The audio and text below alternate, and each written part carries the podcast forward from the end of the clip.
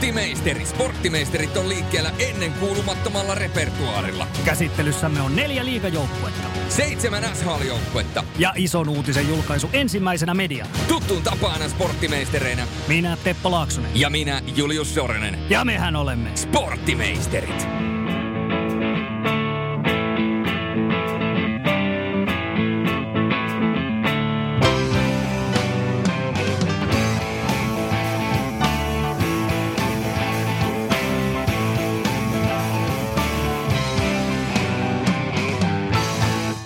Perjantai 11. syyskuuta. Sporttimeistereiden seuraava jakso kajahtaa uunista ulos.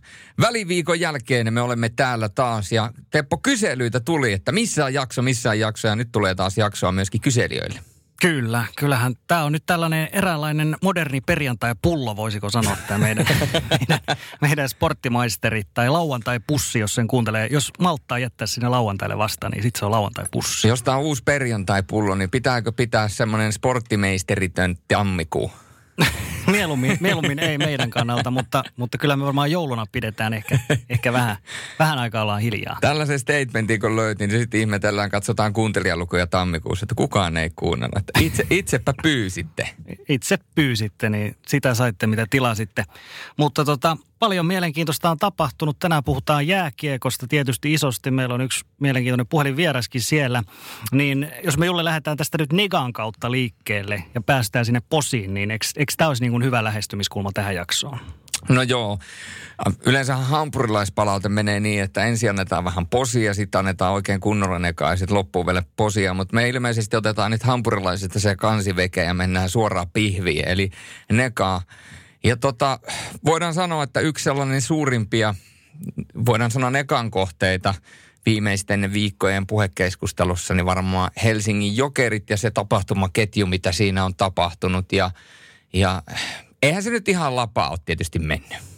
Ei, ei sitä, sitä vatvottiin ja, ja tota, aivan lopulta sitten ottelupäivänä se ratkesi vasta, että ei, ei sinne Minskiin lähdetty ja tavallaan niin kuin päästiin siihen tulokseen, mitä kaikki haluskin, että jokerit ei lähtenyt Minskiin, vaan annettiin niin sanotusti luovutusvoitto, mutta siis ää, ehkä sellainen jäi tästä päällimmäiseksi mieleen, että kyllähän tuossa hirveästi oli tällaista populismia myös, mikä on politiikasta tuttu. Eli yhtäkkiä täältä löytyi niin kuin älyttömästi ihmisiä, joilla on mielipide nimenomaan KHLstä ja jokereista. Siis sellaiset ihmiset, joilla yleensä ei ole mitään mielipidettä kummastakaan, niin jotenkin heitä nyt sitten pulpsahti, pulpsahti ihan sata, ellei tuhat määrin esille. Niin ja siis jos mietitään ihan valko tilannetta, niin kuinka moni kommentoijista, jotka puhuu, että herran jestä sentään, että kun jokerit menee sinne ja tekee tätä ja kattokaa nyt niitä kuvia ja katsokaa niitä videoita, mitä siellä tapahtuu, niin kuinka monella oikeasti kiinnosti valko tilanne ennen jokereita. Kyllä. Et, Kyllä. Et, mutta toisaalta, jos tämä nyt herätti tämä jokereiden tilanne jonkinnäköistä sympatiaa ihmisissä valko ja valko kohtaan ja ennen kaikkea sitä voidaan sanoa suhteellisen järkyttävää tapahtumaketjua, mitä siellä koko ajan eletään, niin sitä kohtaan niin jokerit sitten toimitti oman tehtävänsä perille siinä määrin, että se on positiivinen asia, että se laittaa ihmisiä ajattelemaan, mutta mutta tota, olisihan jokereiden kannalta ollut paras vaihtoehto kuitenkin se, että äm, tietysti helppo sanoa täältä kaukaa, mutta jo mm. lähtökohtaisesti oltaisiin sanottu ei valko ja niille peleille. Tietysti se on helppo huudella täältä, kun ei tiedetä minkä näköiset uh, uhkavaateet ja kaikki muut siellä jokereilla on KHL ja muutenkin Venäjän puolelta, mutta tota, lopputulos on se, mitä ihmiset halus, mutta se ei välttämättä mennyt ihan niin kuin, se, se lopputu, lopputulokseen pääseminen ei mennyt ihan niin kuin ihmiset toisivat sen ehkä toivonut ja niin kuin se olisi ollut jokereiden kannalta paras. Mm, kyllä, mutta mutta tärkeintä varmaan tässä just niin kuin sanoit, että päästiin, päästiin tähän lopputulemaan, mikä oli ainoa oikea ratkaisu, että Minskin ei tässä tilanteessa menty. Ja, ja hyvä, että tähän lopulta kuitenkin päädyttiin. No sitten lisää negaa korona-asioita valitettavasti. On... Sportimeisterit tuli takaisin viikon jälkeen ja hirveä saavi lokaa tulee joka puolelta.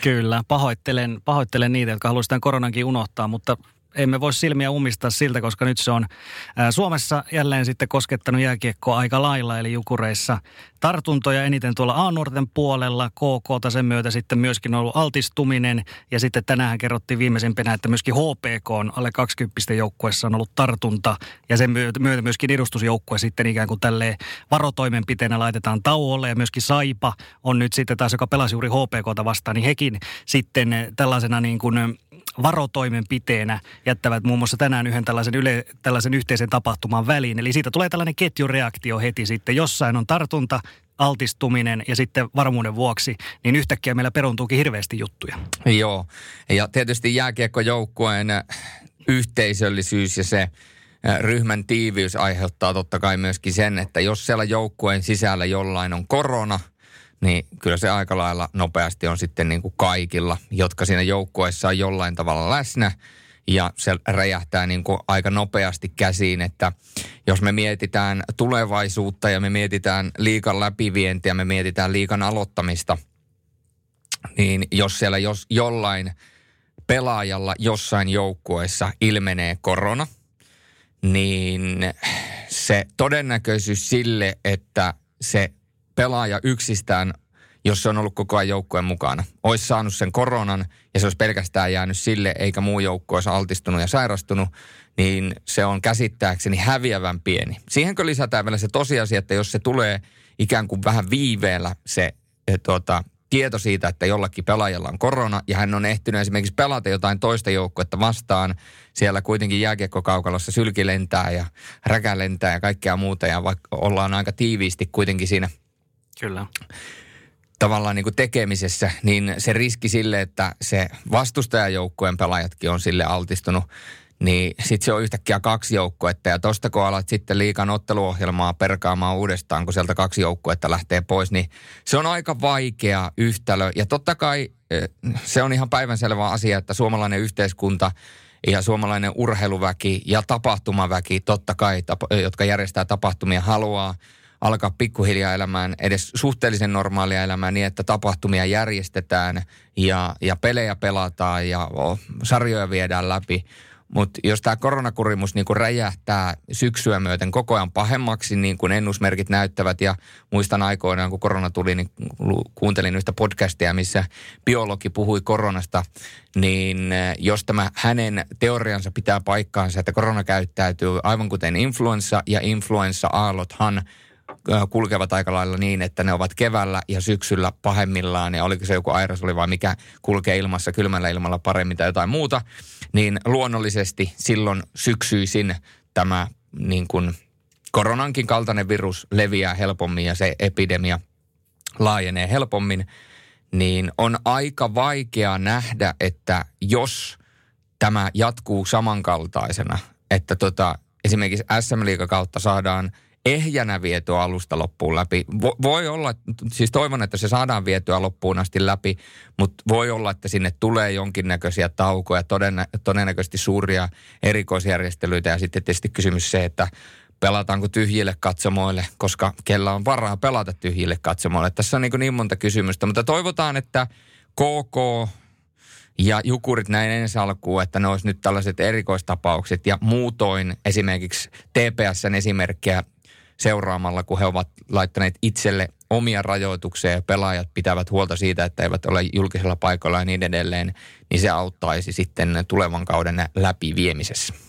Mm, se, on, se on just näin niin kuin sanoit Julle, että siis ongelmahan ei ole siinä, että seurat ei niin kuin hoitaisi harjoituksissa, ottelutapahtumissa niin kuin näitä korona-asioita riittävän hyvin, vaan ne ongelmat tulee siinä, että kun pelaajilla on näitä muitakin kontakteja, he käy kaupassa, he käy ravintolassa, he käy ehkä lastensa kanssa leikkipuistossa ja niin edelleen ja niin edelleen, niin sieltä tulee niitä kontakteja sitten ulkopuolelle ja sieltä tulee myöskin yleensä niin kuin ne tartunnat. Eli yksinkertaisesti vaan pitää tätä kupla-ajattelua nyt sitten, että minimoidaan ne kaikki kontaktit, mitä on sen joukkueen ja ihan, niin, ihan sen lähimmän piirin, eli siis lähisukulaisten lisäksi, niin minimoidaan ne kontaktit, niin se on oikeastaan ainoa tapa, millä me voidaan välttää tällaiset, tällaiset tapaukset jatkossa. Niin, ja sehän on ainoa keino, millä esimerkiksi NHL on saanut vietyä playerit läpi, että se on testannut kaikki pelaajat ja henkilökunnan useampaan kertaan. Se on saanut kaikilta kaikista tuota, negatiivisen tuon raportin jokaisen tartuntatestit on ollut negatiiviset ja sen jälkeen on laitettu kahteen kuplaan, missä ne on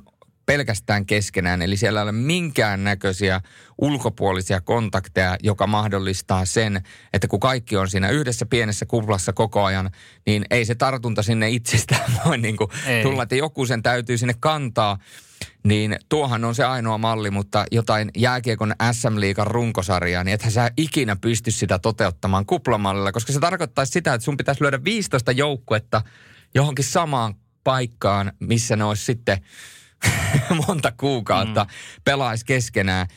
Ja, ja tuota, perheet ja kaikki muut, niin tota, ei, ei, ei vaan. Ei. Not gonna happen. Ei, ei totaaliristystä ei ole mahdollista tehdä, mutta se ainoa keino on just se, että nimenomaan pelien ja treenien ulkopuoliset asiat, että niihin, niihin jokainen kiinnittää vielä enemmän huomiota, ketkä näissä joukkueissa vaikuttaa, niin, niin se on oikeastaan se ainoa. Sitten tämä yleisörajoitusjuttu, niin sehän on myöskin hyvin kriittinen, koska vieläkään hän ei ole linjausta siitä, että mikä se yleisöraja tulee olemaan sitten ensimmäinen lokakuuta eteenpäin, jolloin liikankin nyt pitäisi alkaa. Ja nyt sitten nämä tuoreet koronauutiset taas, niin mitä ne sitten tulevat vaikuttamaan näihin päätöksiin, joita vieläkään ei siis ole olemassa näitä tarkkoja päätöksiä siitä, että mikä se mitä ne yleisörajoitteet tulee esimerkiksi olemaan ensimmäinen lokakuuta, mihin on kolme viikkoa nyt, niin, niin elämme hyvin jännittäviä aikoja myöskin sen suhteen. Eletään. Ja tässä koronatilanteessa se mielestäni kaikista pahin asia ja ikään kuin, niin kuin negatiivisin asia on kuitenkin se, että, että tämän epidemian etenemistä ja sitä niin kuin räjähdysherkkyyttä on todella vaikea kuitenkin loppukädessä ennustaa. Että sitten kun se alkaa räjähtelemään käsiin, niin se, se tapahtuu sen jälkeen, niin kuin ollaan puhuttu tässäkin podcastissa ekspontionaalisesti, niin, niin tässä kolmessa viikossakin ehtii tapahtua jo todella paljon. Ja tietysti liikan kannalta olisi kaikista parasta, kun ei tapahtuisi yhtään mitään. Et, et, siellä on nyt pari joukkuetta, jotka lyödään karanteeniin, sen jälkeen niille tehdään kaikille koronatestit. Ne, joilla on koronapositiivinen, ne lyödään eristyksiin ja sitten ne, joilla on negatiivinen, jatkaa hommia. Ja sen jälkeen jatketaan liikaa niin kuin niin kuin tätä ei olisi ollutkaan. Ja sitten kun nämä pelaajat tai henkilöt, joilla on ollut positiivinen koronatesti, kun he testataan uudestaan negatiiviseksi, niin he palautetaan takaisin remmiin ja mennään sillä eteenpäin. Mutta, mutta tässä kolmessa viikossa niin näitä uutisia valitettavasti ehtii tulla lisää. Toivottavasti ei tule, mutta vähän veikkailen, että tämä ei vielä ollut tässä. Hmm, kyllä. Mä, mä tekisin ehdottomasti niin, että että mahdollisimman eristettyihin olosuhteisiin tässä vaiheessa, niin kuin kontaktit minimiin ja siis harjoitusottelut perut, pois perua, niin kuin mitä tässä vielä on syyskuulle mietitty. Että mun mielestä siinä harjoitusotteluista tässä tilanteessa saatava hyöty versus sitten tämä mahdollinen haittapuoli, niin, niin kyllä mun mielestä niitä haittoja on enemmän ehdottomasti. Haittoja on enemmän ja todennäköisesti tulee jonkinnäköisiä viivästyksiä kauteen tai voi olla, että kautta supistetaan – tai jotain muuta. Sehän mm. nähdään, että uskon kyllä vakaasti ja luotan siihen, että SM Liigaa pelataan kaudella 2020-2021, mutta se, että se pelattaisi täysmittaisena ilman minkäännäköisiä häiriötekijöitä, niin siihen en enää jaksa uskoa, koska tota, tilanne on mikä on. On, on. CHLstähän me saatiin tällä viikolla myöskin tietoa, että siellä nyt yritetään aloittaa marraskuussa tällä uudella formaatilla. Eli jälleen siirrettiin vähän eteenpäin – ja tämä nyt todennäköisesti on sitten se viimeinen yritys vielä sen suhteen, mutta siis kyllähän, kyllähän tässäkin on ihan se sama juttu, että nämä edelleenkään matkustaminen, se on hyvin, hyvin hankalaa maiden välillä. Ja ylipäätään, että saadaan joukkue toisesta maasta vaikka Suomeen nyt pelaamaan, eli vaikka Albori tulee Tanskasta pelaamaan Oulun kärppiä vastaan, niin siinä on, niin kuin, siinä on niin kuin haasteita. Joo, jos on niin kuin kansallisilla liikoilla vaikeaa, niin sitten kun siihen isketään toi, että mennään eri maiden väliä, niin tota, Kyllä sanon, että jos CHA saa kautensa vietyä läpi tässä mm. kurimuksissa ja näissä matkustusrajoituksissa, niin hattu nousee kyllä päästä, koska niin miten sä sen toteutat? Et, et, no toisaalta yksityiset, yksityiset kuljetukset, yksityiset lentokoneet, yksityiset terminaalit, mistä, missä joukkueet pystyy välttämään kaikkea muuta kontaktia ja sit kuljetukset sinne halleihin ja muuta, jos se pystytään järjestämään, mutta – jos se pystytään järjestämään, niin se tulee kyllä aivan järkyttävän kalliiksi. Kyllä. Jollekin taholle tai kaikille tahoille, mutta tota, katsotaan nyt, että äh, CHLhan nyt todennäköisesti on kuitenkin se ensimmäinen liiga, joka tuosta lähtee veksi, jonka, jonka kausi lähtee ja kansalliset liikat sitten pyristelee, minkä pyristelee. Näin on. Mutta nyt, hei, nyt on käsitelty vähän näitä negatiivisia, niin jos me nyt vähän mennään sinne posin suuntaan, eks vaan? No ehdottomasti. Niin, niin NHL-lainoja, mehän on liigaan saatu kiihtyvällä tahdilla ja myöskin Hokialsvenskan sitten Ruotsissa on nyt kunnostautunut ottamaan näitä NHL-lainoja. Eli ihan tuoreethan on Helsingin IFK Emil Beemström, Saipaan Jakob Muverarena, ruotsalaispelaaja Jyppi Veini Vehviläinen ja Kalpaan Alexander Texier. Niin erittäin mielenkiintoisia nimiä liigaan, jos nyt vaan saadaan se kausi käyntiin. No, tämä on ollut se ehkä liikan osalta suurin uutinen, että näin kovia pelaajia saadaan. Kaikki, jotka on nähnyt Emil Bemströmin pelaavan, tietävät minkälainen potentiaali herralla on ja kuinka äärettömän hyvä pelaaja se on. Jakob Muverare, joka tulee Saipaan, niin kuin sä sanoit, niin ainoastaan makupaikka edellä. Todella solidi puolusta ja tuo Saipaa jämäkkyyttä ja voin kuvitella, että Lehterä ja kumppanit rakastaa hänen tyylistä pelaajaa. Vehviläinen, kun mietitään Jyppiä, Laurikainen kanto viime kaudella Jyppiä ne hetket, kun piti kantaa, niin täksi kaudeksi olisi voinut tulla aika kova ikävä, mutta kun Veini Vehviläinen tulee tolppien väliin, niin ei varmaan tule ikävä. Vehviläinen on, tulee olemaan liikan parhaita veskoja, ja siihen kun isketään vielä toi Alexander Texier, joka on niin kuin liikatasolle kyllä niin kuin jäätävän kova vahvistus, niin tota, kyllä niin kuin tietyt joukkueet saa kyllä niin paljon viihdettä, ja kun mietitään sitä, että kun ja jos ja kun toivottavasti yleisö saadaan paikalle, niin nuo on myöskin sellaisia pelaajia, Pemströmit ja Texierit, jotka myy lippuja. Kyllä, ja, te, ja tietysti Boriman ja Merkley niin myöskin tuohon lisänä. Mutta siis se, että mitä, mitä ajatuksia sulle herättää esimerkiksi nämä niin kuin Ruotsista tulleet pelaajat, jotka on niin kuin kuitenkin niin kuin SHLssä, sä oot niitä seurannut aika paljon. Mm.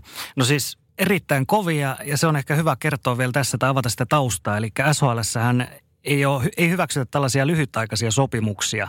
Eli siis tässä tapauksessa, kun puhutaan pelaajista Beemström, Muverare nyt esimerkiksi, heillä on siis NHL-sopimus siellä taustalla olemassa. Ja he on siis ajatus on se, että he lähtisivät sitten tuossa tota, marraskuun puolivälissä tuonne NHL valmistautumaan seuraavaan kauteen, mikäli se seuraava kausi alkaa ajallaan. Mutta siis heillä ei ole SHL-sopimusta olemassa, niin he ei voi myöskään tehdä SHLään sitten. BMW ei voinut tehdä Judgodenin kanssa eikä Muverare vaikka Frölunnan kanssa tämmöistä mm. sopimusta, koska ne on kiellettyjä. Eli Ruotsissakin on tällaisia lyhytaikaisia, mutta heillä on siis olemassa oleva vanha – SHL-sopimus, joka on kaivettu tavallaan kassakaapista. Esimerkiksi Joakim Nygård vaikka Färjestadissa. Hänellä on tämmöinen vanha sopimus, joka on tehty vuosia sitten siellä jo. Ja nyt se on kaivettu esiin, että hei, sähän ootkin meidän Färjestadin pelaaja edelleen tällä paperilla. Niin sen takia hän saa pelata nyt vähän aikaa siellä ja sitten lähteä. Mutta liikassa nämä ei ole kiellettyjä. Ja Sissä Tommi Kerttula, hän on tehnyt Borimanin ja Möklin kanssa tällaiset tota, aika nerokkaat sopimukset. Eli siinä on siis NHL-optio joulukuulle. Eli heillä ei ole mitään NHL-sopimusta, mutta mikäli he ei saa sitä NHL-sopimusta joulukuun mennessä, he pelaa koko kauden sitten Porin Ässissä. Mutta siis Borimanen Mökli, hän on myöskin sellaisia pelaajia, joita muuten ei todellakaan nähtäisi liigassa. Ja se myöskin, Kerttula itse sanoi myöskin tuossa heidän julkistuksen yhteydessä, että nämä on ihan älyttömän kovia pelaajia liigan. Ja sellaisia, mitä esimerkiksi Porin Ässissä ei nähtäisi missään nimessä, ellei olisi tällainen tilanne, mikä nyt on. Joo, ja tästä täytyy olla kaikkien kiitollinen. Ja tuosta täytyy vielä sen verran äh, kiinnittää tuohon Hifkin Bemströmiin, että kun mennään pari vuotta taaksepäin, niin hän paino 23 maalia SHL. Kyllä, kyllä. Niin, no en siis sano, en nyt statementoi tällä sitä, että SHL on vaikeampi tehdä maaleja, mutta jos Bemström pystyy painamaan SHL 23 maalia ja yhden Pohjois-Amerikan vuoden jälkeen tulee pelaamaan liikaa, niin Siis jos Bemström pelaisi koko kauden SM-liigassa, mm-hmm. niin olisi hullua ajatella, että jos sun pitää listata pari pelaajaa maalipörssin voittajaksi, että Emil Bemström ei olisi yksi niistä. Kyllä, siis ehdottomasti toivon, toivon todella, että siis hän pelaa mahdollisimman pitkään liigassa, koska hän on nimenomaan maalintekijä. Hän on äärimmäisen viihdyttävä pelaaja. Mä oon siis Patrick Laiden vertausta on käyttänyt itse ja mun mielestä se ei mene ihan, ihan väärin, kun puhutaan Bielströmistä. Ei. ei. Ja sitten noista tota, kovista vahvistuksista, niin täytyy sanoa, että Jukurithan veti kanssa aikamoisen S-hihassa Vitali Abramov. Kyllä. 22-vuotias venäläinen, niin voin kertoa, että aikamoinen hankinta, kun miettii, että Pohjois-Amerikassa toki viime vuodet mennyt, Euroopassa tai Venäjällä pelannut edellisen kerran 14-15 kaudella, mutta kuitenkin NHL, AHL-kokemusta, NHLstä toki vain, vain ainoastaan vähän, mutta käytännössä AHL-kokemusta, niin tulee olemaan sellainen pelaaja, että, että jukureilla kelpaa. Kyllä. Ja tänään me päästään jo maistelemaan. Jos, jos saadaan korona ensin sieltä pois. Jos saadaan se korona pois. Tänään me päästään vähän maistelemaan jo myöskin liigaa. Me ennakoidaan muutamaa joukkuetta tässä nyt jo tähän jaksoon ja tulevina viikkoina sitten lisää. Mutta mulla on tässä kaksi positiivista uutista vielä ennen kuin mennään vielä tarkemmin tuonne liiga-asioihin. No tämä, molemmathan nämä liittyy liigaan. Eli ensinnäkin Liiga ja Telia, he käynnistää nyt sitten Suomeen E-jääkiekko-liigan. Muistetaan E-playoffit pelattiin no viime keväänä, kun korona lopetti kauden. Pelattiin E-playoffit ja nyt sitten käynnistetään marraskuussa uusi tällainen E-SM-liigakausi, jossa on mukana sitten kaikista 15 joukkoista edustajat siellä myöskin. Ja jokaisen sitten kaksi pelaajaa valitaan myöskin, jotka edustaa sitten tätä omaa liigajoukkuetta. Niin miten Julle, sä oot nyt myöskin E-urheilun piirissä vaikuttava henkilö, niin millainen on ensimmäinen ajatus tästä? Pelataan siis NHL 2021 konsolipelillä. No ensimmäinen ajatus, mikä mulla tulee NHL 2021 konsolipelistä on se, että EA, EA Sports, EA Sports, it's in the game. Päätti, it's, in the game. it's in the game, mukana pelissä. Päätti laittaa ilmaveivin siihen peliin. No, siitä sitten ehkä myöhemmin lisää, mutta tota, joku voisi sanoa, että uhka vai mahdollisuus, niin se on suuri uhka. mutta se, että äh, kun mietitään sitä, että niin se ensimmäinen tällainen niin kuin rykäisy Telialla – oli tämä, mikä viime keväänä nähtiin, niin sehän oli enemmän tai vähemmän, voidaan sanoa, että hupiturnaus siinä määrin, että pelaajien taso vaihteli tosi paljon. Siellä oli käytännössä niin kuin silmää tekeviä pelaajia. Ja siis täytyy sanoa, että Tuukka Ritokoski, eli Tuke Show aamulypsystä, niin vakuutti kyllä sille, että osaa kyllä pelata. Mutta se, että jos sinne lyödään yksi sellainen, joka oikeasti sitä tekee niin kuin käytännössä melkein ammatikseen, ja sitten muut on sellaisia enemmän tai vähemmän kotipelaajia, niin eihän, se, eihän siitä voi tulla kovaa kilpailua. Niin nyt mm. kun kaikki joukkueet valitsee itselleen edustajat, ja, ja todennäköisesti aika kovaa karsintaa siinä myöskin käydään – niin saadaan kova tasoinen turnaus. Eli se, että ää, toki se, että kuinka paljon yhtymäkohtia normaali liikaseuraajalla on siihen, kun se katsoo tappara ja, tappara ja hifkin välistä peliä, kun siellä pelaa jotkut e-urheilijat, niin kuinka paljon siinä on samaistumispintaa silleen, kun siinä ne, se ei todennäköisesti ne pelaajia välttämättä tunne, niin se on asia erikseen, mutta mä näen tämän pelkästään niin kuin positiivisena asiana silleen, että tähän kuitenkin reagoidaan, koska E-urheilu on väistämätön, niin sanotusti vanhan kansan mielestä väistämätön paha, joka tuolta tulee, mun mielestä väistämätön hyvä.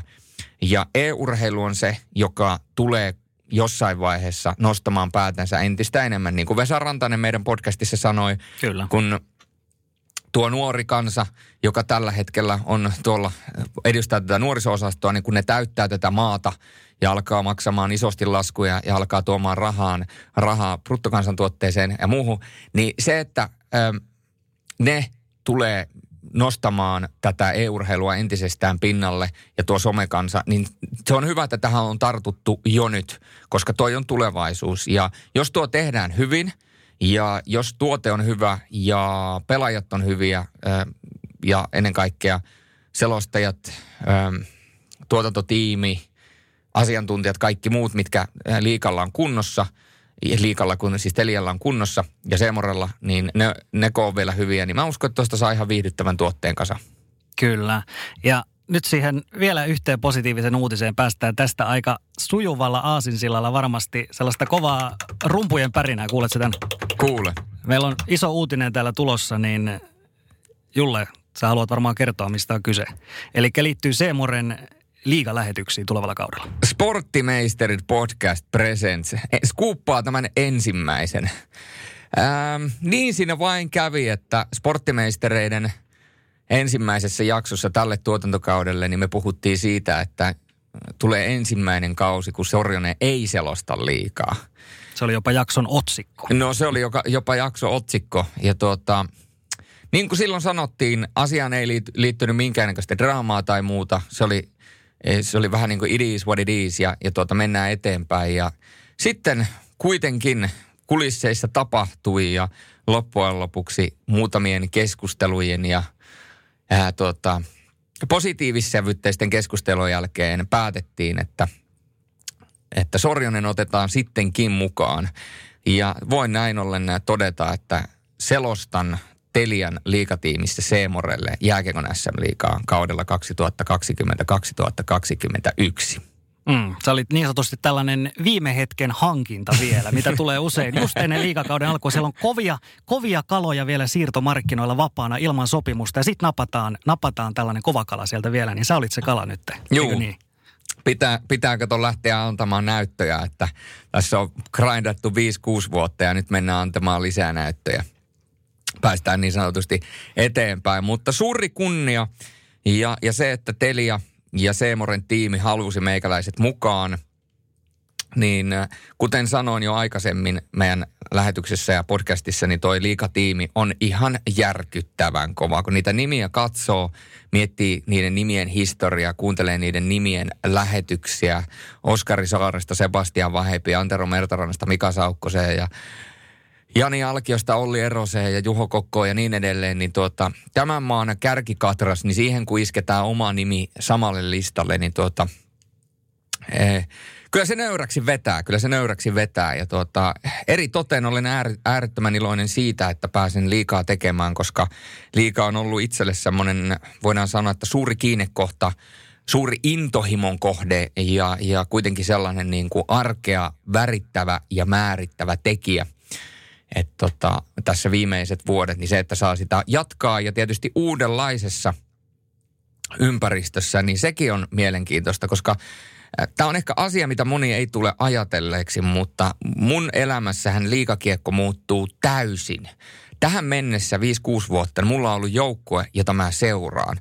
Ja kun sä seuraat yhdellä, yhtä joukkuetta koko kauden, niin oli se joukkue sitten KK, oli se sitten Saipa, oli se sitten Jyp – tai oli se vaikka Helsingin IFK tai vaikka Oulun kärpät, niin siitä huolimatta, että tulee erilaisia pelejä, niin kun se on se sama joukkue, niin se jääkiekko tietyllä tapaa toistaa samoja kaavoja illasta mm. toiseen, samat pelaajat, se toinen joukkue vaan vaihtuu. Siinä ei tule niin isoa varianssia siihen pelityyliin ja sen pelin draaman, draaman kaara ja kaikkea muuhun.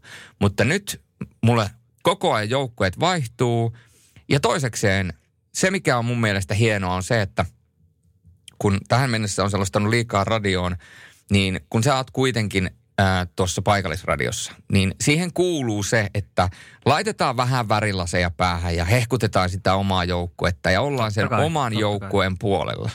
Ja nyt mä painotan tätä, nyt mä saan selostaa – puolueettomasti, mikä on mun mielestä aivan käsittämättömän mahtavaa. Mä en, siis haluan painottaa myöskin sitä, että mun mielestä on ollut hienoa selostaa paikallisradioon ja joskus niin jos tulee mahdollisuuksia, niin haluan sitä tehdä myöskin tulevaisuudessa ja voin tehdä sitä tulevaisuudessa. Se on mun mielestä hieno konsepti. Mutta tavallaan se, että – että et se, että sä saat nimenomaan selostaa ainoastaan sitä peliä ja miten se peli aaltoilee, ottamatta huomioon sitä, että toinen joukkue on ikään kuin siinä vähän niin kuin toisen yläpuolella automaattisesti, niin se on mun mielestä niin kuin journalistisesti ajateltuna aivan käsittämättömän mahtava asia.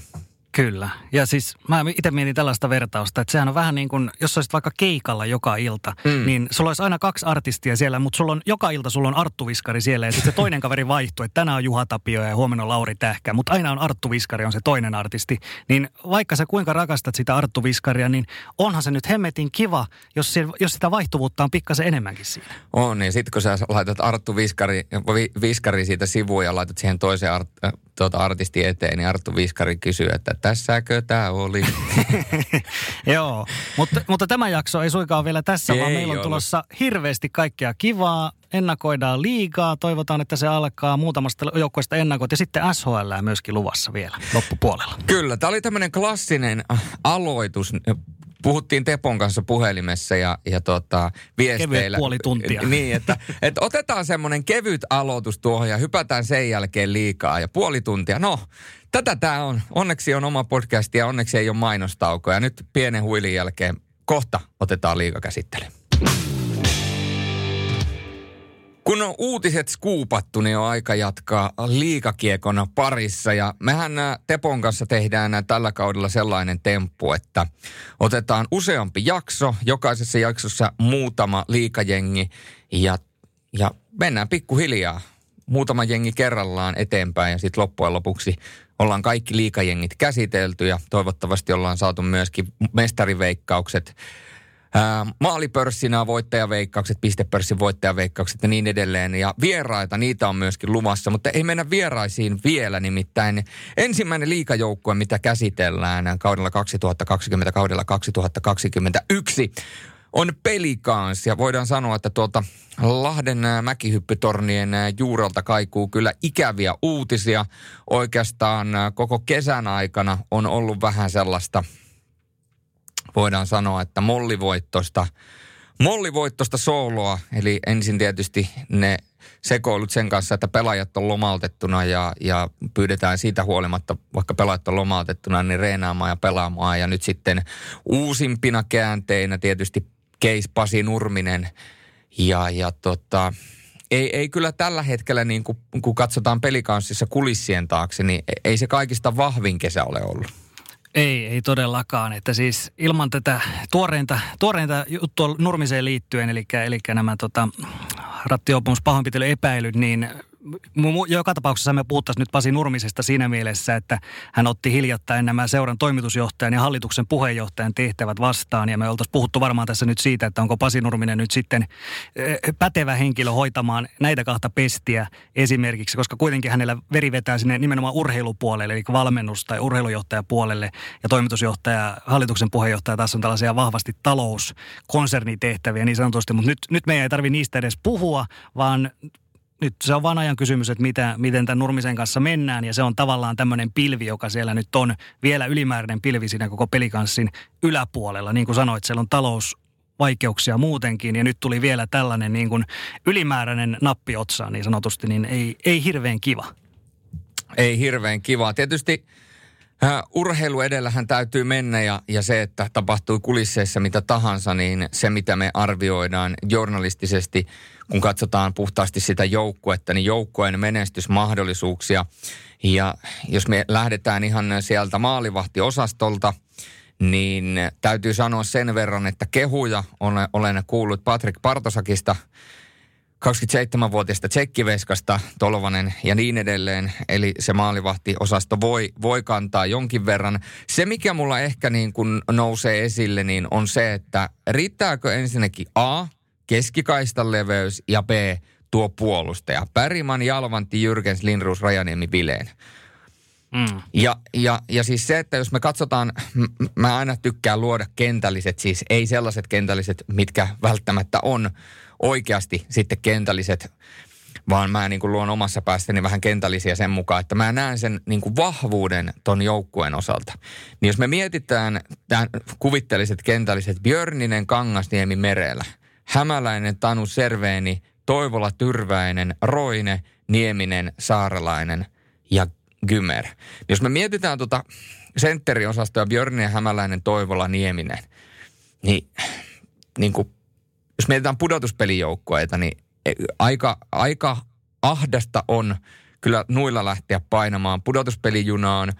Että toi Laituriosasto on mun mielestä ihan ok, koska Tanus voi nostaa omaa tasoaan aika paljon. Taikuri Kangasniemen paluu, kaikki tietää, että silloin kun Iikka Kangasniemellä kulkee, niin se voi yksin ratkaista niitä pelejä. Se on aivan järkyttävän kova. Merellä mun mielestä isokokoinen hyvä nuori pelaaja on mahdollisuus nostaa tasoaan. Serveeni siihen viereen ja sitten mun mielestä niin kuin toi Roine on myöskin hyvä täsmävahvistus tuolle joukkueelle. Et toki Roine ei ole enää mikään nuori poika, 28 vuotta on jo ikää, mutta kuitenkin muistetaan se, että Roine on tuossa Jukureissa A kantanut c rinnassa, eli ollut kapteeni, joka tietysti kertoo siitä suuresta johtajuudesta. Ja vaikka viime kausi oli pisteiden osalta todella vaisu, niin kuin oli Jukureiden kausikin, niin pitää ottaa huomioon, että jopa Jukureissa on pystynyt latomaan niin kuin 30 täppää taululle. Eli, eli silleen sieltä niin kuin löytyy kuitenkin niitä pelaajia, jotka pystyy pisteitä tekemään, mutta niin kuin, kun tuota joukkueen tilaa katsoo tällä hetkellä, mikä se on siellä kulissien takana, ja sitten mietitään ensinnäkin pakit ja mietitään tuo sentteriosasto, Niin ei tämä nyt ihan hirvittävän hyvää kautta kyllä pelikanssille lupaa. No ei, ei todellakaan. Et kyllä, kyllä mullakin ekana, ekana tuohon pakkipuoleen kiinnittyy. Et siis nimenomaan, niin kuin mainitsit nämä kuusi miestä, niin Rajaniemi ja Vileen heidän liikakokemus on niin kuin hyvin, hyvin ohkanen. Ja heillä on siis vain kuusi sopimuspakkia. Et se on niin kuin ihan selkeä sellainen ensimmäinen, mihin, mihin siinä pitää niin kuin reagoida. Mutta miten siihen pystytään reagoimaan? Löytyykö sieltä niin sanotusti kirstun pohjilta mitään, millä pystytään reagoimaan? Niin se on se kysymys. Siis Bergman erittäin kehityskelpoinen pakki. Frölundassa oli iso pettymys, mutta siis mä luulen, että liigassa on mahdollisuuksia pelata paremminkin. Joonas Jalvanti hyvin rutinoitunut pakki Luulajassa ja KHL muun muassa viime vuosina. Varmasti pärjää liigassa ihan hyvin. Jyrgensillähän meni viime kausi ihan pipariksi tuon loukkaantumisen takia. Niin. Nyt hän on tullut takaisin. Ja sä oot nähnyt Alex Lindruusia, niin kyllähän hänkin niin kuin ihan hyvä liigapakki on, mutta siinä on vasta se neljä pakkia.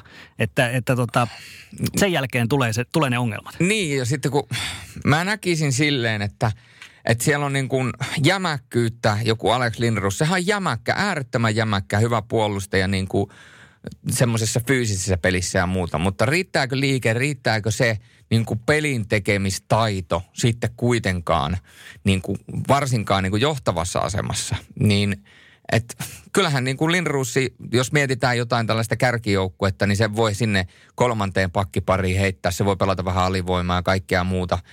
Mutta se, että mihin se sitten, kun tuossa pakistossa, kun mietitään, niin ei sitä voi pelkästään Jyrgensin varaan niin kuin jättää. Että et Jyrgens niin kuin yksin kantaa tota, koska kaikki tietää, että Jyrgens voi parhaimmillaan kantaa tuota pakistoa. Niin sitten tavallaan näiden muidenkin täytyisi nostaa esiin, että et on tämä niin kuin ohuella mennään, mutta taas toisaalta, kun mietitään joukkueen tilaa, mietitään ylipäätänsä seuran tilaa tällä hetkellä, niin ei se nyt mikään ihme ole että tilanne on tuo, mikä on. Että, että nyt sitten vaan niin kuin ensi kaudella näiltä hyökkääjiltä ja varsinkin nuorilta hyökkääjiltä. No Kangasniemi on siinä ja tässä, onko hän enää nuori 25 vuotta, mutta kun puhutaan näistä merelö, merelöistä ja, ja kumppaneista, niin heidän täytyy nyt nostaa vielä sitä tasoa ylöspäin. Alex Haataset, Sakke Hämäläiset ja niin edelleen. Mm. Arturi Toivola nousee iso roolin, kun mietitään sentteriosastoa. Et, et tota, mielenkiintoista on nähdä, mutta ihan hirveästi en pelikanssilta ensi kaudella odota.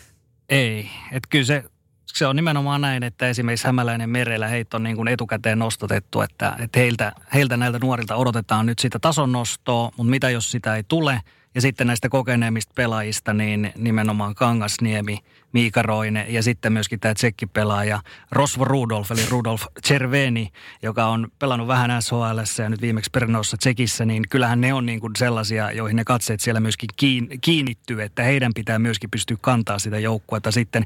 Mutta hyvin, hyvin ohkasilla mennään. Että kyllä se vahvin osa-alue tässä, tässä joukkueessa tällä hetkellä, kyllä se on kuitenkin tuo maalivahtipeli, eli Bartosak on on todellakin tekijämies. Siellä on Atte Tolvanen ja sitten Patrikainenhan myös on äärimmäisen hyvä lahjakas kaveri. Että kyllä se niin kuin veskaripuoli on parhaimmiten tässä kunnossa. Ja siellähän on entinen veskari myöskin nyt päävalmentajana Tommi Niemelä.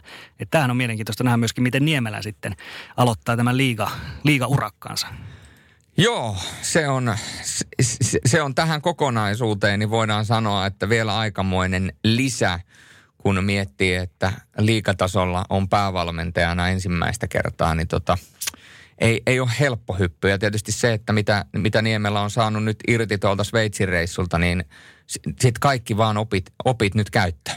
Mm. Jos me tehdään vielä pelikanssista joku tällainen viimeinen tuomio, niin onko se nyt näin, että se kymppi paikkaan ei vaan ole niin kuin kymppisakkiin, ei ole niin kuin tällä hetkellä ainakaan realiteetteja? No ei, tällä, tällä tällä menolla, mitä tässä on nyt nähty ja se, miten tuo vuotaa toi sermin takana oleva puoli ja sitten katsoo tota kokonaisuutta pakistossa ja sentteriosastolla, niin ei, ei kyllä, ei kyllä tällä, tällä kaudella, kun katsoo muita joukkueita ja peilaa nimenomaan muihin joukkueisiin, siinä ei kyllä mun mielestä ole kympi, kympisakki mitään asiaa.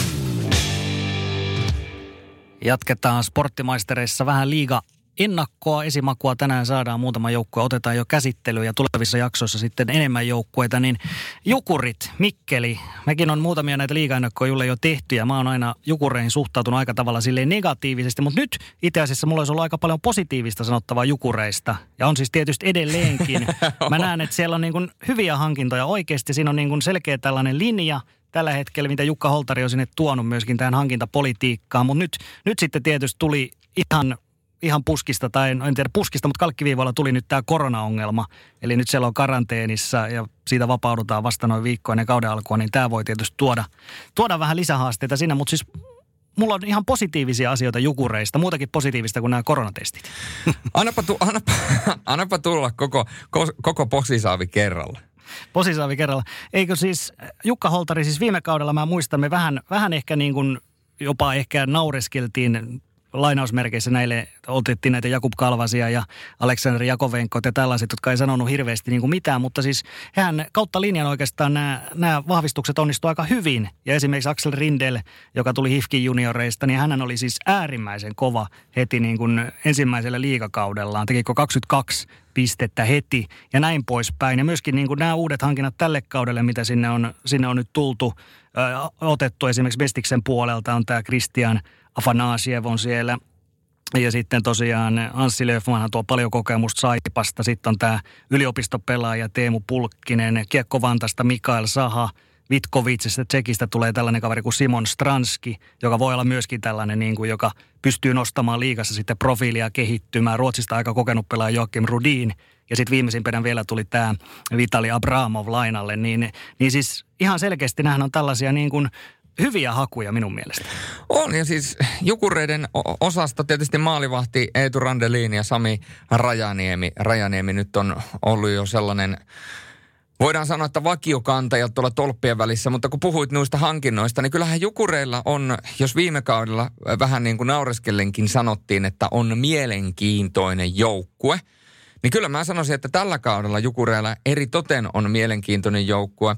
Ja jälleen kerran, kun lähdetään katsomaan kokonaisuutta, niin kyllähän Jukureiden osalta toi ää, keskikaista on myös sellainen, että – että onko se ihan riittävä vai eikö se ole ihan riittävä. Että toki siellä on niin kuin sellaisia pelaajia, jotka pystyy pelaamaan sekä sentteriä että, että tota, laituria, on vähätaloa, Stranski ihan samalla tavalla saha, No Löfman on tietysti, menee enemmän sinne sentteriosastoon, Henrittius, Afanisiev, mutta niin kuin mä, mä laitoin kentälliset tässä niin kuin omassa päässä niin, että on Pulkkinen, Stranski, Rudina, Abramov, Löfman, Piitulainen, Leskinen, Mäkinen, Afanesiev ja Vähätalo, Nikkanen, Henriittius. Niin kun mietit, mietitään tätä kokonaisuutta ja nyt siellä, jotka kuuntelee meidän podcastia, niin älkää puhuko pelutuksesta tai kätisyyksistä tai mistään muusta. Nämä mun, nämä mun kentälliset on ikään kuin vain sellaista kokonaista hahmotelmaa tuova asia, ei sellainen niin kuin loppuun asti mietitty, että kuka pelaa kenenkin kanssa ja kellä sopii kemiat ja muuta. Mutta se, että siellä on kuitenkin olemassa sitä hyökkäystaitoa ja esimerkiksi jos puhutaan Henri Nikkasesta, 19-vuotiaasta nuorukaisesta, niin eihän tuo viime kausi todellakaan ollut sitä, mitä, niin kuin, mikä se potentiaalin taso on hänellä. Mm. Että jos mietitään, että viime kausi, vähän jopa puhuin semmoista läpimurtokaudesta, no puolet liikaa, puolet ajunnuja, niin ei, ei missään nimessä niin kuin Henri Nikkasen potentiaalin tasolla, niin jos Nikkanen pystyy nostamaan omaa tasoaan ja todetaan, että Abramov on pelimies ja pystyy pelaamaan hyvin, Anssi Löfman tuo kokemusta ja sitten vielä tämmöiset niin kuin Rudinit – Pulkkinen, joka on ollut preseasonilla hyvä, ja sitten Stranski, niin kyllähän siellä on niin kuin teho, tehopuolta. Ja toi pakisto, niin sehän on nuori. Sehän on siis todella nuori, että siellä nyt Hyvärinen ja Mäkinen ho- hoitaa sitä nestoriosastoa, muut on 22 tai alle. Että et todella nuorella pakistolla mennään, mutta mä näen, että se voi olla jopa jukureiden vahvuus, että semmoinen nuori ja hyvin liikkuva ja hyvin luisteluvoimainen pakisto, niin varsinkin, jos pysyy terveenä kaikki tärkeimmät pelaajat, niin Jukurit voi olla aika viheliäinenkin vastustaja ensi kaudella. Niin, onko se semmoinen nälä, näläkänen niin sanotusti? Näläkänen niin kuin Ahmalegenda sanoisi. Näläkänen niin kuin Ahmalegenda sanoisi. Ja siis ylipäätään mua niin kuin viehättää tässä, että siinä on niin kuin nyt sellainen selkeä linja. On. Myöskin sen jälkeen, kun Holtari tulee, että haetaan nuoria urallaan eteenpäin meneviä pelaajia, koska takavuosina Jukureissa oli niin kuin, muistetaan vielä niin kuin silloin kun Risto Duffa oli siellä esimerkiksi, niin siellä oli näitä Duffan vanhoja luottopelaajia jo sieltä niin kuin Rauman lukoja. Hyvä, ettei Jypinaa joiltakin, taisi olla joitakin. Ja ylipäätään sitten, kun hankittiin uusia pelaajia, niin ne oli tällaisia niin kuin täyte pelaajia. Mm. Voisiko sanoa niin kuin melkein liiga kehäraakkeja, jotka jo muualle kelvannut, niin otetaan nyt sitten jukureihin. Mutta nyt se linja on muuttunut ihan täysin, vaan haetaan niin kuin kansainvälisiä pelaajia ja nimenomaan urallaan eteenpäin meneviä pelaajia. Esimerkiksi Tsekistä, nyt tulee yliopistosarjasta USAsta tämä Pulkkinen ja, ja sitten Mestiksestä pelaajia ja näin poispäin. Ja näähän on just niin kuin sellaisia, mistä jukureiden kannattaakin etsiä näitä uusia vahvistuksia. Joo, ja joku Christian Afanasiev on kyllä niin kuin täydellinen niin kuin jokerikortti henkilökohtaisesti silleen, että mitä hän pystyy toimittamaan. Isokokoinen nuori pelaaja. Ää, itse asiassa mullahan oli kunnia, kunnia ja no sanotaan nyt, että kunnia nähdä Afanasiev läheltä silloin, kun hän teki liikadebyttiä kaudella 2016-2017. Tämähän oli siis se kausi, kun Saipala meni kaikki vihkoja ja loppujen lopuksi pelattiin B-junioreilla. Ja Afanasiev hän oli yksi niistä pelaajista, jotka silloin sai vastuuta. Ja tota, silloin näin, että kyllä siellä niin kuin potentiaalia on isokokoinen, kuitenkin isoon kokoon nähden ihan ok niin kuin liikkuva pelaaja. Sen jälkeen Venäjälle ja nyt sitten viime kaudella vähän mestistä ja nyt liikaan. Niin mielenkiintoista nähdä siis livenä että minkälaisia kehitysaskeleita tämän kolmen kauden aikana on ottanut, koska mulla on aika selkeästi kristallinkirkkaana vieläkin mielessä ne Afanisievin viimeiset vaihdot, kun mitä hänestä ollaan nähty omin silmin. Niin on mielenkiintoista nähdä, mitä pystyy toimittaa ja kyllähän niin kuin Vitali Abramov on myöskin sellainen pelaaja, että kun mietitään näitä ulkomaalaisvahvistuksia, mitä Jukureissakin on pelannut esimerkiksi joku Pereskookkovi, Mm. Niin kyllähän niin kuin parhaimmillaan on niin jäätävä pelaaja ollut, että, että tota, että kyllä siellä niin kuin Ikioma-areenalla todennäköisesti viihdettä on. Ja toi pakisto täytyy nostaa esille vielä se, että Mikko Kokkoselta odotan totta kai vieläkin enemmän vastuunkantoa ja sitä on myöskin Mikko Kokkonen tehnyt. Ää, Santeri Salmelastahan muistan silloin joskus aikoinaan, kun oli tulossa KK Liikarinkiin, niin muistan monien puhuneen, että on niin kuin jopa lahjakkaimpia puolustajia omassa ikäluokassaan. Että et silleen niin kuin sitä lahjakkuutta sitäkin kautta haetaan ja sitten nämä galvasit ja jakovenkot siihen päälle, niin tota, Kyllä mä sanon, että mielenkiinnolla katson Jukureiden liikan, sit kun liika oikeasti alkaa, niin ensimmäiset pelit, jos saadaan toi koronakurimus, että minkälaiseksi siis joukkue muotoutuu. Mutta mä veikkasin, että energinen joukkue tulee olemaan. Mm. Ja Marko Kauppinen, suht tuore kaveri sitten myöskin siellä puikoissa, niin, niin tämä on myöskin mielenkiintoista nähdä, että miten, miten hänellä siellä se homma, homma hoituu. Ja tota, Jukureista, jos me nyt heillekin tehdään jonkinnäköinen tällainen loppunaulaus vielä, niin, niin kyllähän se tilanne on siis se, että sinne kärkikymppiin sinne on ihan älytön tunku ja viisi joukkuetta jää sinne ulkopuolelle, niin eh, miten Jukureiden kohdalla? On siis paremmat edellytykset tuonne kymppiin kuin pelikanssilla, mutta onko se vähän niin kuin hiina ja hiina – ei välttämättä ihan riitä kuitenkaan, ainakaan tällä kaudella vielä. No, mä sanon sen, että siinä on tietysti välissä tällaisia joukkueita, kun puhutaan S, TPS, HPKkin tietyllä, tietyin reunaehdoin, niin, niin kun niistä joukkoista ei oikein osaa sanoa yhtään mitään vielä tässä vaiheessa, niin, niin, tota, niin suuria kysymysmerkkejä, mutta kyllä mä niin kuin hienoisena ihmeenä sitä pidän, jos Jukurit pelaa playoffeja kaudella 2020-2021 mutta kyllä mä sanoisin, että jos jollain kaudella, niin tällä kaudella Jukurit on sen ensimmäisen kauden jälkeen niin kuin yllätysvalmis joukko. Ja mulla on semmoinen fiilis, että me tullaan näkemään ensi kaudella todennäköisesti ää, viihdyttäviä, myöskin viihdyttäviä Jukurit-otteluita. Ja mä luulen, että semmoinen niin kuin todella ennakkoluuloton nuori joukkue tulee. Että se, mihin se riittää – niin se on sitten asia erikseen, että se voi olla, että sieltä, siellä tapahtuu se klassinen nuoruuden innolla, anteeksi, raju kielenkäyttö, että perse edellä puhuja. Ja sitten niin kuin, tiedätkö se silleen niin kuin juostaa, juostaa itsensä pihalle ja sitten kokemus tuo. Mutta, mutta niin kuin voin sanoa, että tuo ensimmäinen pari kuukautta, kun tuo korona saadaan tuosta joukkueesta pois ja liika saadaan käyntiin, niin voin sanoa, että energialataus tulee olemaan toi joukkueen ympärillä kova. Sporttimeistereiden liikaspesiaala Feat SHL Special jatkuu. Ei mennä tällä kertaa kotiteollisuuden sanoin helvetistä itään, vaan mennään Mikkelistä länteen, kauaksi länteen aina Vaasaan saakka.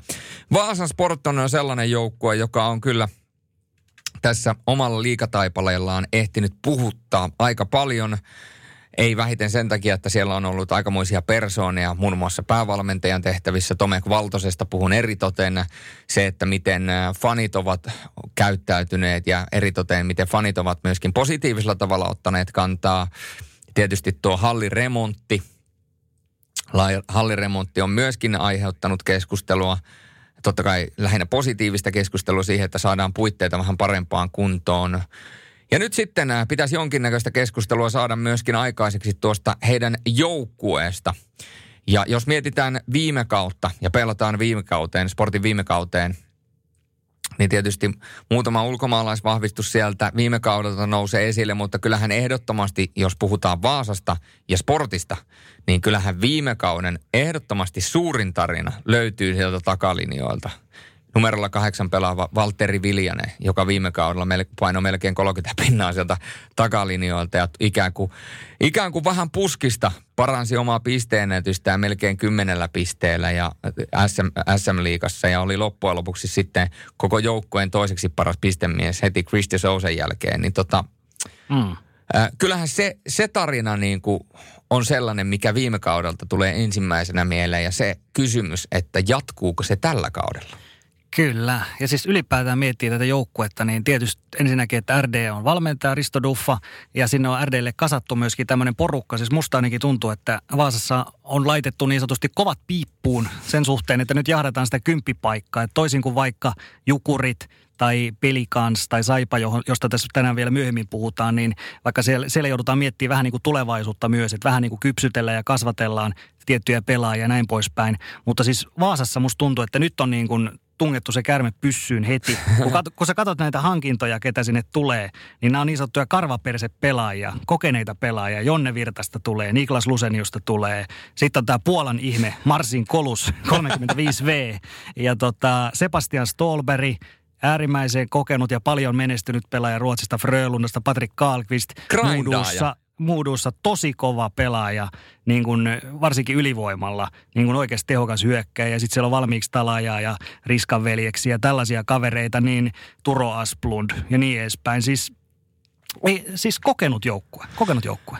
Kokenut joukkue ja kyllä niin kuin aikamoisia hakuja täytyy sanoa. Tuo Marsin Kolus on kyllä mielenkiintoisia haku pitkään aikaan, kun haetaan on. 35-vuotias, siis oikeasti 35-vuotias, eli – niin kuin uran ehdottomasti ehtoopuolella oleva puolustava pelaaja, jonka niin kuin viimeiset niin kuin kaudet on mennyt niin kuin Puolassa. Että edelliset niin kuin voidaan sanoa, että kovat pelit kovasta sarjasta niin löytyy niin kuin Tsekin liikasta 12-13 vuoden takaa.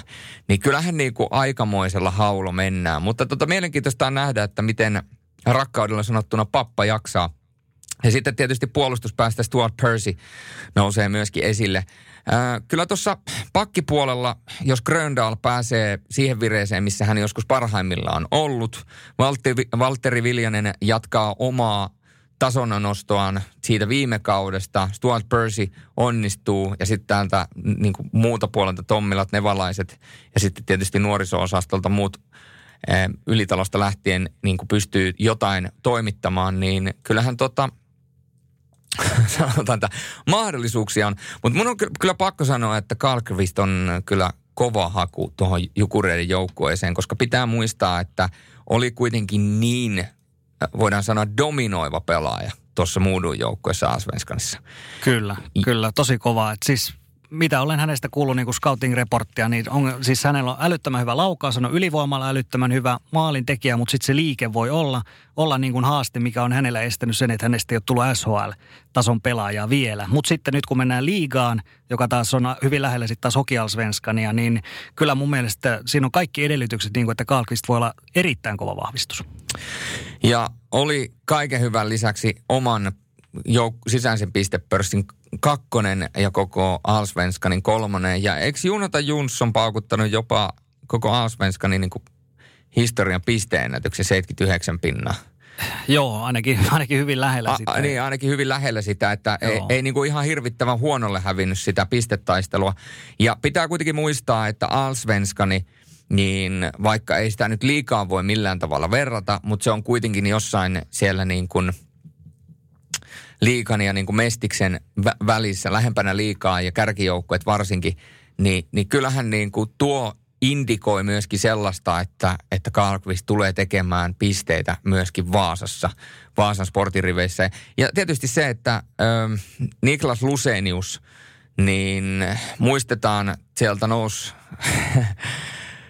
Mestiksestä Pennasen porukkaa ja hänestä tuli mm. yhtäkkiä koko liikan paras pelaaja hetkeksi aikaa niin, tota, niin Luseniukselta nyt odotetaan todella paljon, koska täytyy sanoa, että vaikka kotipuoleen aina vedän, niin eihän missään nimessä Antti Erkijuntti viime kaudella, niin ei pystynyt toimittaa enää sellaista tahtia kuin mitä Erkijuntilta ollaan parhaimmillaan liikassa nähty. Ja nyt Niklas Lusenius ei nyt voi sanoa, että samoihin saappaisiin astuu, mutta kuitenkin vähän niin kuin samaa, samaa kategoriaa pelaajana. Ja sitten nämä nuoret pelaajat, Emil Erholtsit ja Santeri Haaralat ja muut, niin niitä mä seuraan kyllä eri toten todella suurella mielenkiinnolla. Kato, että minkälaisia steppejä eri toten joku Erholz pystyy ensi kaudella ottamaan. Ja, ja jos Vaasan Sport haluaa menestyä, haluaa tässä bottom vitosessa olla siellä niin kuin bottom vitosen kärkikahinoissa, eli toisin sanoen sijo, taistelee sijoista, taistella sijoista 12-10, niin kyllä niin kuin Erholzin tyyliset nuoret pelaajat, niin täytyy myöskin nousta esiin. Kyllä, kyllä. Ja siis täytyy nostaa myöskin toi Sebastian Stolberg, koska siis hän tuo niin älyttömästi voittamisen kulttuuria tuohon joukkueeseen myöskin ja työmoraalia. Siis jokainen, joka on pelannut Roger Rönnbergin joukkueessa, niin se ei ole niin kuin löysää päivää nähnyt. Niin varmasti erittäin hyödyllinen pelaaja. Tuskin tulee olemaan mikään pistekone niin kuin Suomessakaan, mutta siis just pystyy tukemaan sitten näitä Kalkvistia ja näitä, jolle, jolle sitten taas on ne pisteodotukset. Ja sitten siellä on Monsteri Monni, Virtanen ja niin kuin sanottu Riskavelekset ja nämä. Niin mun mielestä Sport on semmoinen joukkue, jota vastaan, niin ei se ole hirveän hirveän kiva pelata tuommoista joukkuetta vastaan, kun siellä on, on tällaista, tiedätkö, niin kuin, eh, tökkimistä ja suunsoittoja ja muuta, niin mä sanon, että tämä on, tää on ikävä joukkue vasta, pelata vastaan. Tämä voi olla niin kuin rakkaudella sanottuna veemäisin joukkue tällä kaudella jääkiekko SM Liigassa. Ja kun mietitään, kyllä. minkälainen paikka ylipäätänsä Vaasa on pelata, lyödään se pä- punainen pääty sinne ja ne huudot ja semmoinen eh, voidaan sanoa, että äärimmäisen synkkä meininki vastustajan kannalta, niin tällaisia grindaajia, kun siellä on. Ja niin kuin sanoit tuosta Römperistä, niin eräälle suomalaiselle nuorelle jääkiekkoille Rönnberg oli aikoinaan harjoituksissa sanottu, kun se oli tuota hyökkääjänä laittanut luisti mennyt takaperin ja sanonut, mitä sä teet, että täällä ei mennäkö etuperin. et se niinku, takaperi ei luistella, mutta jos sä mietit Frölundan pelityyliä, niin jos sä laitat siellä takaperin luistelun, niin sä oot kyllä aika nopeasti niin kuin auttamatta myöhässä joka paikasta. Että siellä mennään niin kuin koko ajan etuperi, annetaan, annetaan, puolustetaan eteenpäin ja sen jälkeen hyvissä ajoin heitetään volt, voltin kautta takaisin omiin ja annetaan takapaine sitten sille, että ollaan täydessä vauhdissa. Niin siinä ympäristössä, kun Stolberi on kasvanut, niin antaa kyllä semmoista grindauskulttuuria ja Tietysti se, että vielä kerran toivoisi sen, että Simon Suoranta, kun oli, on ollut niin hyviä kausia ja on, on niin kuin osoittanut pystyvänsä parhaimmillaan pelaamaan erinomaista jääkiekkoa jääkiekko SM-liigassa ja sitten ollut noin loukkaantumiset ja ollut vaikeuksia ja kaikkea muuta, niin ehjä kausi Simon Suorannalle ja semmoisella pikku, voidaan sanoa varauksella, iso vastuu ja siihen joku onnistunut sentterivalinta hänen vierelleen – niin, niin tuota, luoja tietää, mitä sieltä tulee. Ja kyllähän niin kuin mielenkiintoista on nähdä myöskin somessa, että kuinka paljon Jonne Virtanen meinaa paukuttaa sieltä. Kyllä se on aika hyvin paukutellut jo Joo, se, sanotaanko, sanotaanko, sanotaanko näin. Ja mietipä sitä hetkeä, kun Vaasan Sport menee ensimmäistä kertaa pelaamaan Gatorade Centeriin tonne Turkuun. Mm, kyllä. Se voi olla aika mielenkiintoinen kohtaaminen. On, on todellakin. Ja siis vielä, jos meitä tässä nyt ruvetaan vielä naulaamaan, niin kyllä mä näen sen näin, että siellä on... Ässiä. Anteeksi, ässiä. Sporttia. Hyvä, kun korjasit ton. Niin tota, lähdetään naulaamaan, niin kyllä se kymppipaikka on, mikä siellä on kiikarissa. Nämä hankinnat kaikki niin kuin viittaa siihen, että nyt haetaan sitä kymppipaikkaa. Ei niin kuin mietitä hirveän pitkällä tähtäimellä, vaan näillä kokeneilla pelaajilla nyt kaikki panokset sinne. Ja tota, sä puhuit aiemmin tuosta, että siellä on näitä kysymysmerkkijoukkueita sitten tavallaan tuossa vähän rankingissa edellä, mm. niin näenkö mä sen näin oikein, että siis riippuu näistä kysymysmerkkijoukkueista. Ainahan siis tulee joku joukkue, joka floppaa täysin mm. ja joku floppaa vähän vähemmän. Ja siinä on niin kuin sportin saumat niin kuin ihan tosissaan kurkottaa jopa sinne kymppiin. Joo, että ainoa tietysti on toi maalivahtiosasto, että Rasmus Reijola parhaimmillaan tietysti liikatasollakin taisi olla niin, että heti ensimmäinen peli, kun pelasi liikassa, otti saman tien myöskin voiton. Pappahovinen siihen viereen, niin, niin sanotaanko näin, että tulos tai ulos tolla kaksikolla, että, että veikkaisin näin, että jos katsotaan vanhoja merittejä, niin Rasmus Reijolalla jopa mahdollisuus ottaa tuossa ykkösveskan paikka, koska ää, ei, mitään, ei mitään pahaa niin hovista kohtaan, mutta ei se aina välillä – Hovisella tuo kiekko ole ihan parhaalla tavalla tarttunut ja, ja Sport on kyllä sellainen joukkue, joka tarvitsisi sellaisen, jos mietitään pieniä joukkueita, niin tarvitsisi semmoisen oman Sami Rajaniemen sinne maalin sulle, mm. joka pystyy niin parhaimmillaan tiedätkö, yksin seisomaan päällä 60 minuuttia ja ottamaan niitä pisteitä. Sitten kun mennään tuonne synkkiin marraskuisiin ja, ja lokakuisiin, no ei lok, äh, lokakuisiin ja marraskuisiin ja joulukuisiin keleihin, niin, tota, niin tota, silloin, silloin hyvä maalivahti tällaiselle pienelle joukkueelle olisi niin kuin nousisi arvoa arvaamattomaan. Mutta jos tohon ei tule enää lisäystä ja nulla kahdella mennään, niin vähän jänskättää kyllä vaasalaisten puolesta, mutta tota... Mm, Hovina on kuitenkin maailmanmestari. Joo. Ei, oteta, ei oteta sitä häneltä pois. ei, ei oteta pois, eikä, eikä, eikä sillä mitään. Hovine on, niin kuin, Hovisella on kovia merittejä ja on parhaimmillaan ottanut isoja koppeja, mutta tota, jos pelataan pari viime kauteen, niin kyllä sillä kyllä. niin kuin, Teflon-hanskaakin on ollut, että jos löytää niin kuin prime vireensä, niin, niin sitten kaikki ok. Mutta tota, jännityksellä nähdään, mutta se on, se on varmaa, että Vaasaan ei ole kiva mennä pelaamaan kaudella 2020-2021. Vaasasta jatketaan takaisin kohti itää, tällä kertaa Lappeenrantaan ja me olemme saaneet myöskin Lappeenrannasta puhelinhaastatteluun ja puhelin vieraaksi voidaan sanoa, että nuoremman polven selostajan, nykyisen kollegani ja sen lisäksi myöskin kavereiden kesken minikeisarin, eli Juho Kokon. Kiitoksia, ilo olla jälleen mestolla. Telian liikaselostustiimi, kuulut siihen myöskin. Millaisilla mietteillä kohti tulevaa kautta? No, erittäin mahtavilla mietteillä suuri ilo ja kunnia ja, ja tosi suuresti kiitollinen, että saa tässä tässä tiimissä mukana ei no sitä perinteistä yrittäjäarkea, että tässä kalenteria rakennellaan ja pelaajakortteja rakennellaan ja tota, joukkueita sarjoja seurataan ja tota, toivottavasti päästään, päästään starttailemaan, starttailemaan ajallaan, mutta tietysti tässä viime päivinä on vähän, vähän huonoja uutisia aiheen tiimoilta tullut. Aiheen tiimoilta on tullut huonoja uutisia ja myöskin Lappeenrannasta kaikkuu huonoja uutisia. Siellä ei kestä jää, joten toivottavasti saadaan sinne se uusi halli, mitä ollaan kaavailtu. Meillä tosiaan on ollut tänään käsittelyssä Jukurit Pelikaan sekä Sport. Ja nyt hypätään sitten, eh, voidaan sanoa, että sinun leipalajiin, eli Saimaan palloon, eli Saipaan, koska Saipa on sulle tuttu joukkue pelkästään sen takia, että asut siellä Lappeenrannassa. Ja, ja tuota, kun olet näitä liikaselostuksia tehnyt, niin aika paljon Kouvola Lappeenranta akselilla tehnyt ja olet myöskin Saipalla ollut töissä, tehnyt sinne videoita ja muita, joten Lappeenranna Saipa on sulle todella lähellä siinä. Miltä näyttää Saipan joukkue 2020-2021? Saipan joukkue näyttää mun mielestä erittäin arvotukselliselta.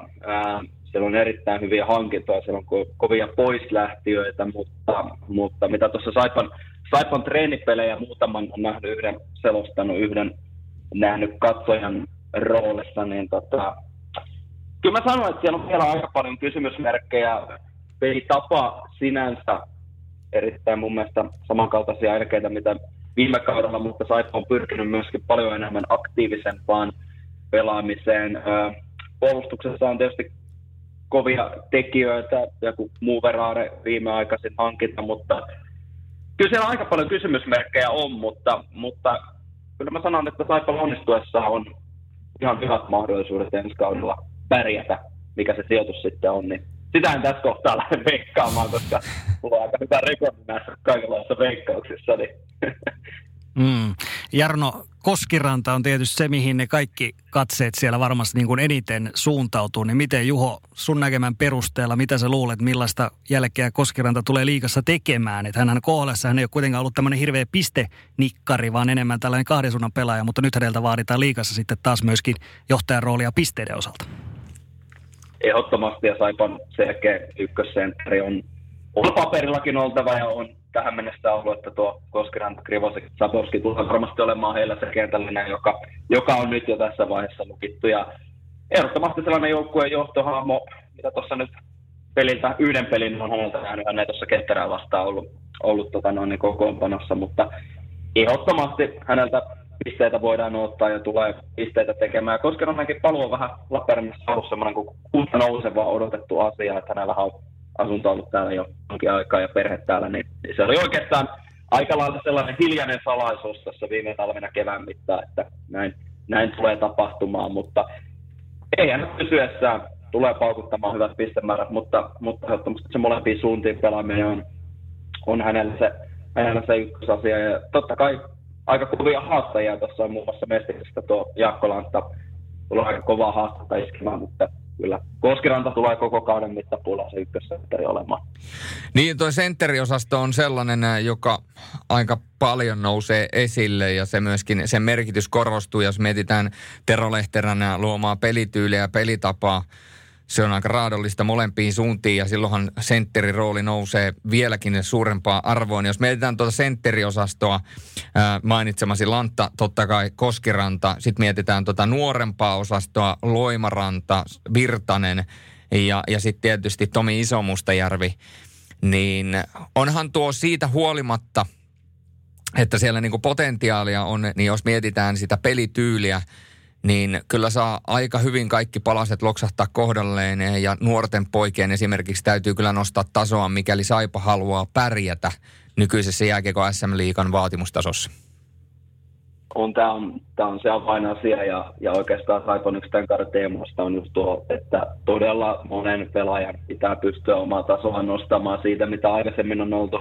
Totta kai riippuu tietysti, mihin itse kukin haluaa Saipan asettaa, mutta no sanon, että en lähde veikkaamaan, mutta kyllä mä saipa sinne kymppisen tuntumaan, tuntumaan laisan, että se kaikki, mikä sen jälkeen tulee, on sitten heille vaan plussaa, koska oikeasti tuossa kun katsoo tota ryhmää, niin nimenomaan aika todella monen pelaajan pitää. Ja sitten näitä loukkaantumishuoleja nyt on ollut jo kauden alussakin, että Jimi Alosella on vähän pidempi poissaolo ja Olkkonenkin tuossa jonkin aikaa sivussa, että, että se mikä Saipan oikeastaan se viime kauden yksi yksi tota Akilleen kantapäistä oli tuo loukkaantumisasia, niin niitä oli vähän enemmän kuin laki sallii, ja niitä ei tällä kaudella todellakaan saa noin paljon olla. Ja, ja tota, ihan mielenkiinnolla haluaisin tuon Jaakko Lanta tosiaan nostaa esiin, että viime kauden mestiksen ykkössentteri ja, ja se, että hänelle on nyt ainakin treenipeleissä annettu kakkosentterin roolia ja toivottavasti kauden aikana saa sen, koska jos katsoo nelos-kolmosketjussa, niin et sieltä pysty, pysty niitä omia vahvuuksiaan tuomaan, vaan, vaan se, kyllä mun mielestä Jaakko Lantta on Saipan kakkosentteri sentteri nähtyjen ja kuettujen otteiden perusteella, kun liikakasvossakin kohtaa starttailee. Mm. Mites toi puoli? Niklas Westerholm jatkaa siellä ja nyt tulee sitten Slovakian kaveri Matei Tomek. Niin miltä Juho näyttää sun mielestä tällainen tandemi?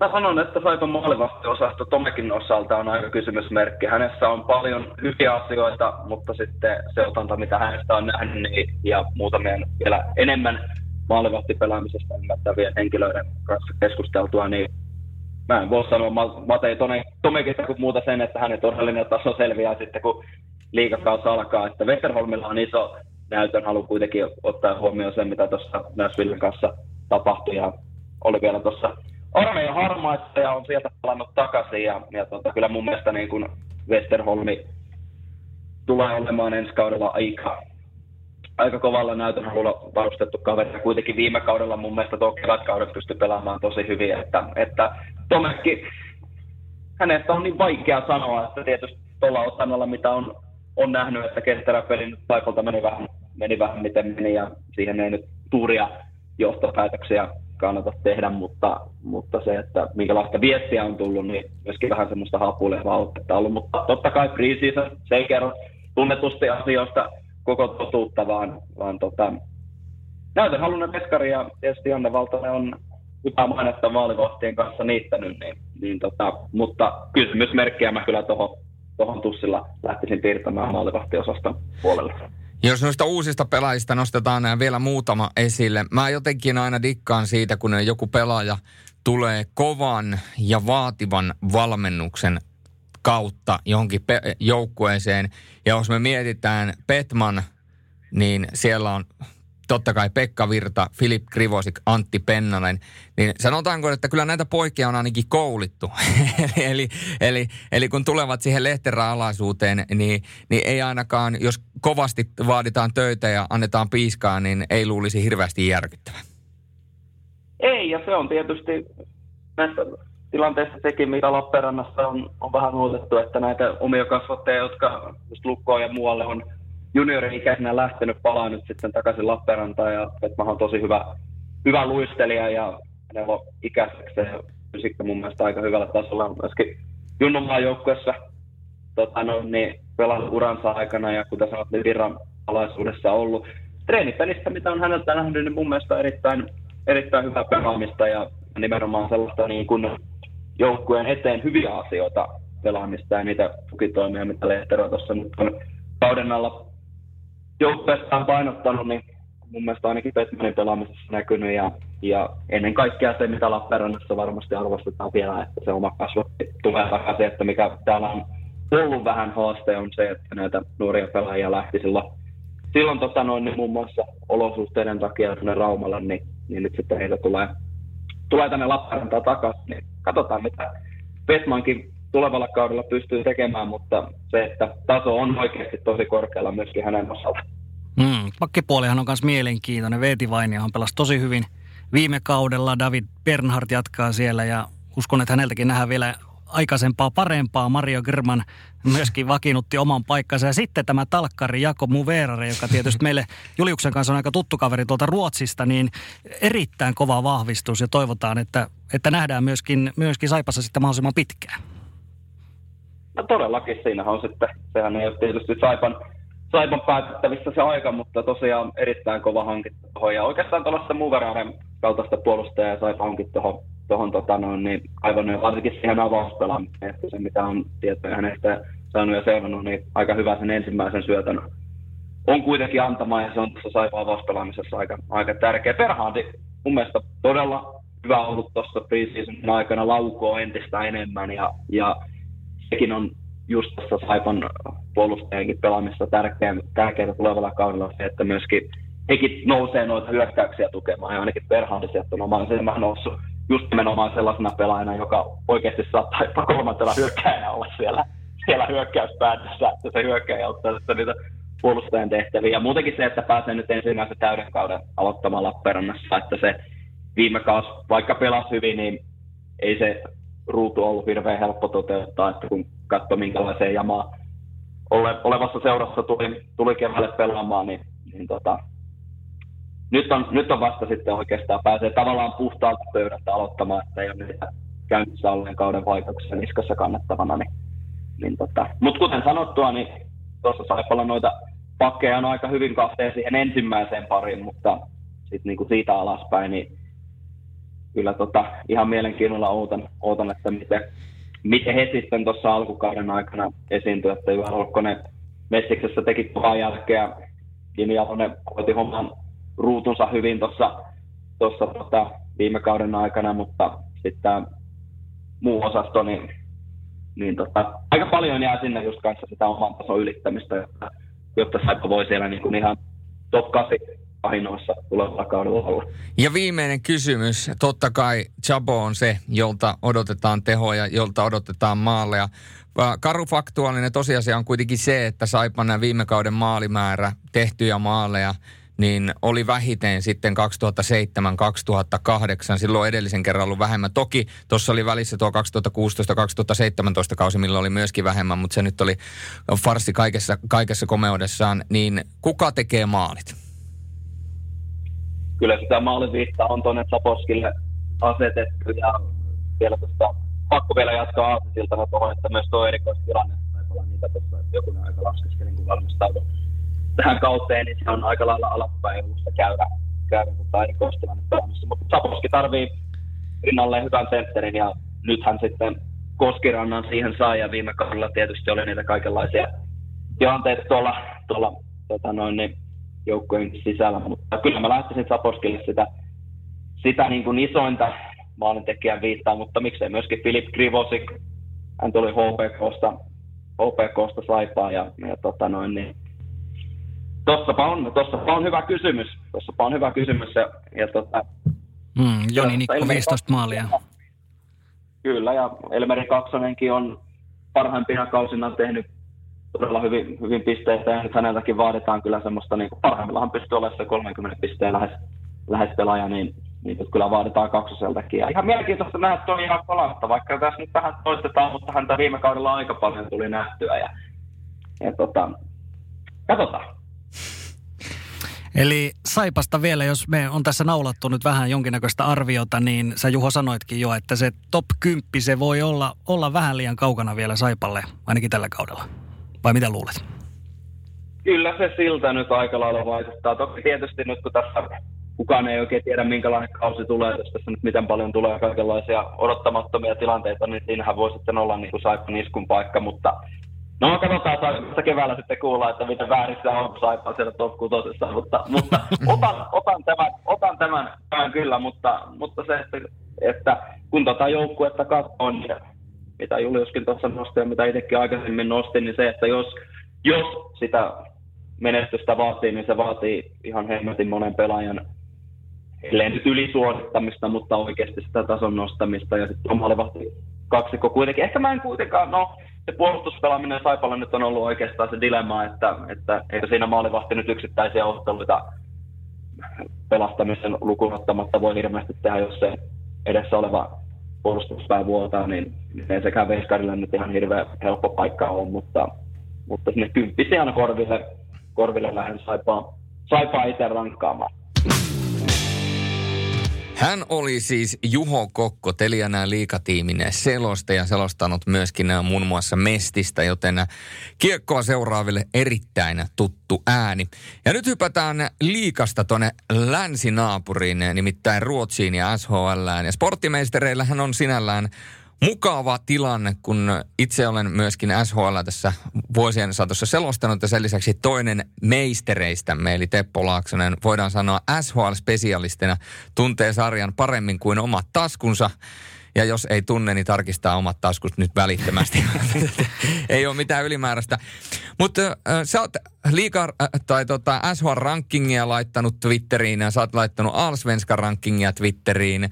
Ja jos nyt aloitetaan ensimmäisenä joukkueena esimerkiksi Oskarshamnista, äh, viime, kauden, viime kauden viimeinen ei millään tavalla yllättäen, mutta jos jotain positiivista haetaan Oskarshamnin osalta, niin ei ollut ihan niin susihuonoja kuin mitä ehkä alustavissa ennakoissa saattoi ajatella viime kaudella. Eli otti enemmän pisteitä ja voittoa kuin mitä ehkä alkuun heille budjetoitiin.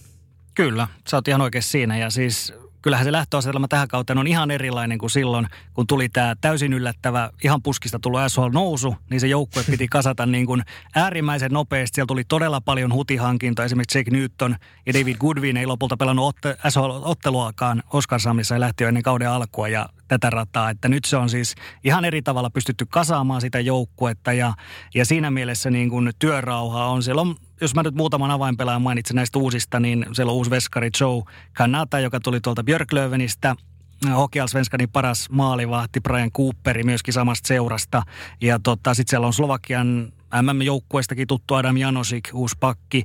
Ja sitten hyökkäyspäässä niin erityisesti Kim Strömberg tietysti, joka KKssa pelasi ihan loistavan kauden. Niin kyllä nämä on niin kuin kaikki ihan hyviä hankintoja, nostavat joukkueen profiilia.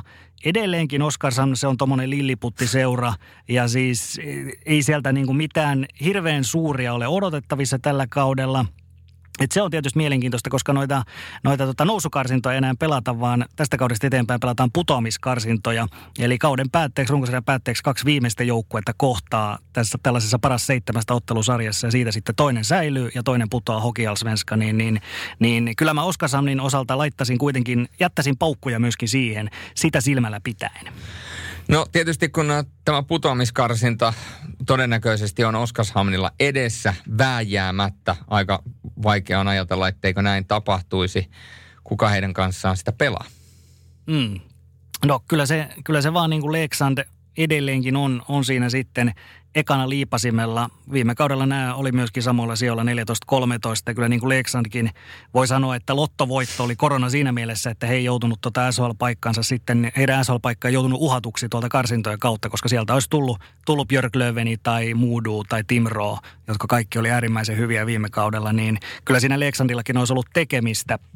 No Leksandista sen verran, että heillä on siis Heillä on myöskin muutama hyvä profiilihankinta nimenomaan Suomen suunnasta. Matt Keito, niin kuin tiedetään KKssa, moni mielestä viime kauden paras pakki liigassa, ja sitten tota, Otto Paajanen Hifkistä, ja sitten Pohjois-Amerikasta pari kaveria, slovakialainen Peter Cehlari, joka aiemminkin on pelannut SHL, ja sitten Carter Kamper, joka on tällainen lähinnä AHL-taustainen, mutta ihan hyvä hyökkäjä, niin kyllähän he, he myöskin nostaa tätä joukkueen profiilia, mutta mutta siellä on edelleen aika paljon tätä vanhaa runkoa, aika paljon alisuorittajia viime kaudelta. Mä odotin Leksandilta vähän enemmän kuin mitä saatiin, että siis kyllä siellä, siellä on kysymysmerkkejä aika paljon, että siellä on uusi valmentaja Björn Helqvist, että se on, se on siinä ehkä aika kriittinen myöskin, että pystyykö hän sitten tuomaan, tuomaan jotakin erityistä nostetta, koska viime kaudella Alexander ei niin kuin pelitavallisesti tai pelillisesti saadu niin kuin minkäännäköistä etua vastustajiin.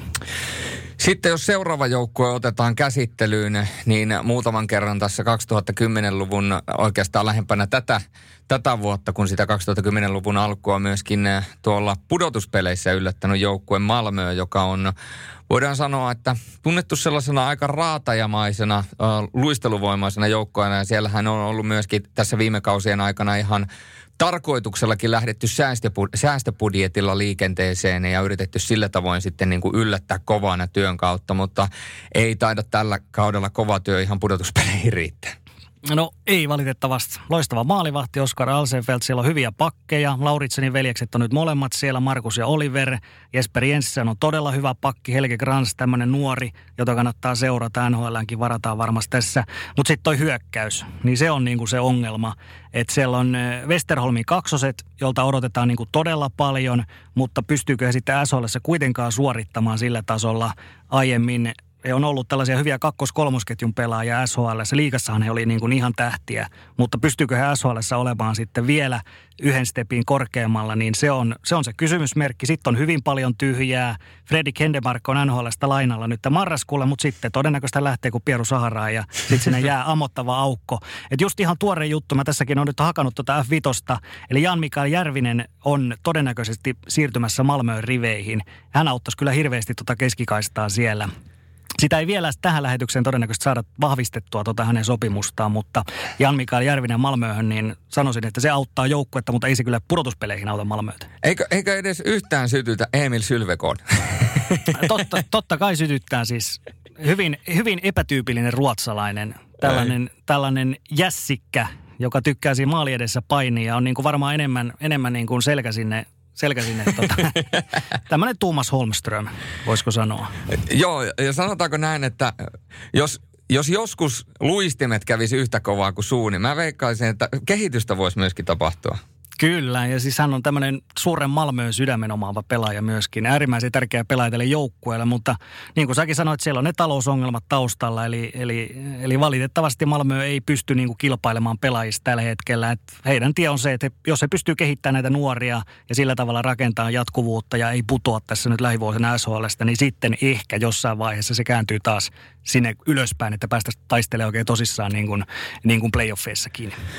Sitten joukko, jonka sanotaan, kun se yhden kauden menestys tuolta neljän vuoden takaa, niin on sen jälkeen romahtanut pikkuhiljaa ja nyt kahteen viimeisen kauteen ei ole playereihin ollut asia. Eli mennään Jevlen suuntaan Brynees ja tietysti Brynees on myöskin sellainen joukkue ollut, missä tässä vuosien satossa myöskin suomalaisia on pelannut tällä kaudella. Sallinen on edustaa Jevlen suomalaista osasta. Mm. Joo, Bryneisissä varmaan isoin, isoin clue on se, että siellä on uusi valmentaja Peter Andersson, joka nimenomaan edellä mainitussa Malmössä teki hirveän hyvää duunia.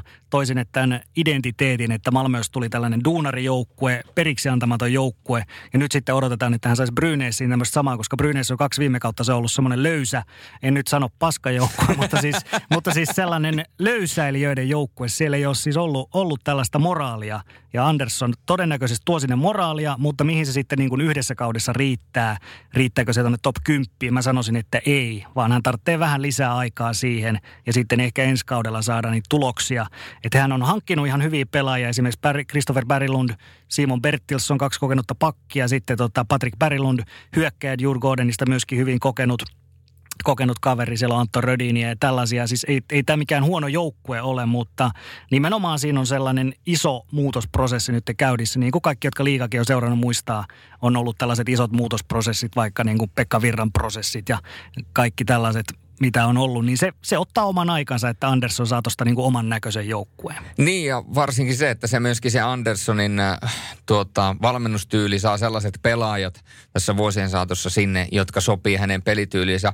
Mutta jos ollaan maalivahteja nostettu esille, niin, niin tota, en nyt välttämättä lähtisi mestaruusjunaa rakentamaan Andreen ja Erssonin kanssa. Niin, se, ei, se voi olla yksi sellainen. Siis Erssonhan pelasi ihan hyvän viime kauden. Siis Viktor Andreen, muistetaan Veksiöstä, hän pääsi silloin Toisen silloin Viktor finaaleita. Kyllä, pääsi silloin finaaleitakin pelaamaan, niin ei, ei se nyt huonoin maalivahtipari ole sarjassa, mutta ei se nyt toisaalta se paraskaan ole, että se on yksi sellainen kysymysmerkki kyllä. Niin lähinnä, jos peilaa tätä maalivahtikaksikkoa siihen, mitä se koko muu joukkue on, Joo. hyökkäys ja puolustus, niin tota, Juuri näin. Sen varaan on aika vaikea rakentaa. No sitten yksi sellainen, no voidaan sanoa, että 2010-luvun voidaan tietyllä tavalla jopa puhua pieni, lyhyestä dynastiasta. Eli Vexio, joka on kyllä niin kuin siinä määrin mielenkiintoinen, että ennen viime kautta taisi olla kymmenen pelaajaa, mitä sieltä pistettiin pihalle aina kapteeni Liam Redoksista lähtien. Ja tota, nyt, nyt siellä suomalaisia ainakin löytyy. No, suomalaisia löytyy. Siellä on siis neljä, neljä suomalaista pakkia. Teemu Eronen, Juuso Vainio, hänestä ainoa terveet tällä hetkellä. Ilari Melart on sivussa tuonne marras-joulukuulle, Miika Koivisto joulu-tammikuulle jopa, eli he aloittaa kauden pitkällä sairaslomalla. Ja tota, Juuso Vainiota tietysti mielenkiintoista seurata, myöskin Teemu Eronen on eka kertaa nyt SHL, mutta siis kyllähän Veksössä siellä isoimmat, isoimmat nämä, ketä seurataan on tietysti Joel Persson, joka palaa sinne tuolta Pohjois-Amerikan vallotusreissultaan, niin äärimmäisen hyvä pakki, tehokas pakki. Sitten Robert Roseen tulee ykkössentteriksi taas KHLstä, niin, niin he on tällaisia pelaajia, jonka varaan sitä pystyy rakentamaan. Mutta sitten siellä on aika paljon tuollaista niin kuin sakkaa, jos voi näin sanoa. Siis kaksi kautta Veksö on pelannut todella pahasti alta lipan.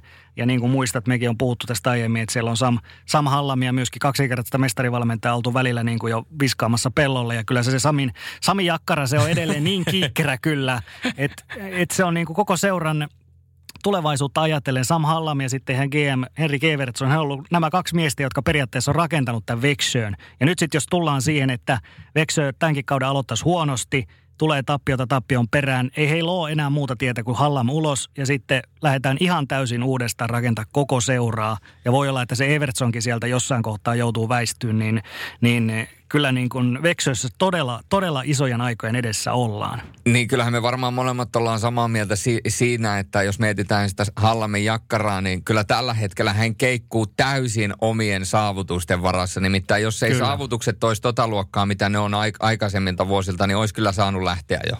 On, on se viime, viime kauden kymppisiä, niin se oli sillä, sillä joukkueella ja sillä budjetilla se oli niin, kuin niin paha limpo – että se vaan jäi sinne pikkasen niin kuin jossain määrin varjoon, koska esimerkiksi Frölunda myöskin putosi lopulta seitsemänneksi viime kaudella, niin sitä ei ehkä tarpeeksi, tarpeeksi niin kuin Ruotsissakaan nostettu sillä tavalla tai ruvettu pommittamaan sitä, mutta siis se vaan Hallan piti paikkansa, koska hän on niin kuin Mr. Vexjö yhdessä tämän Evertsonin kanssa.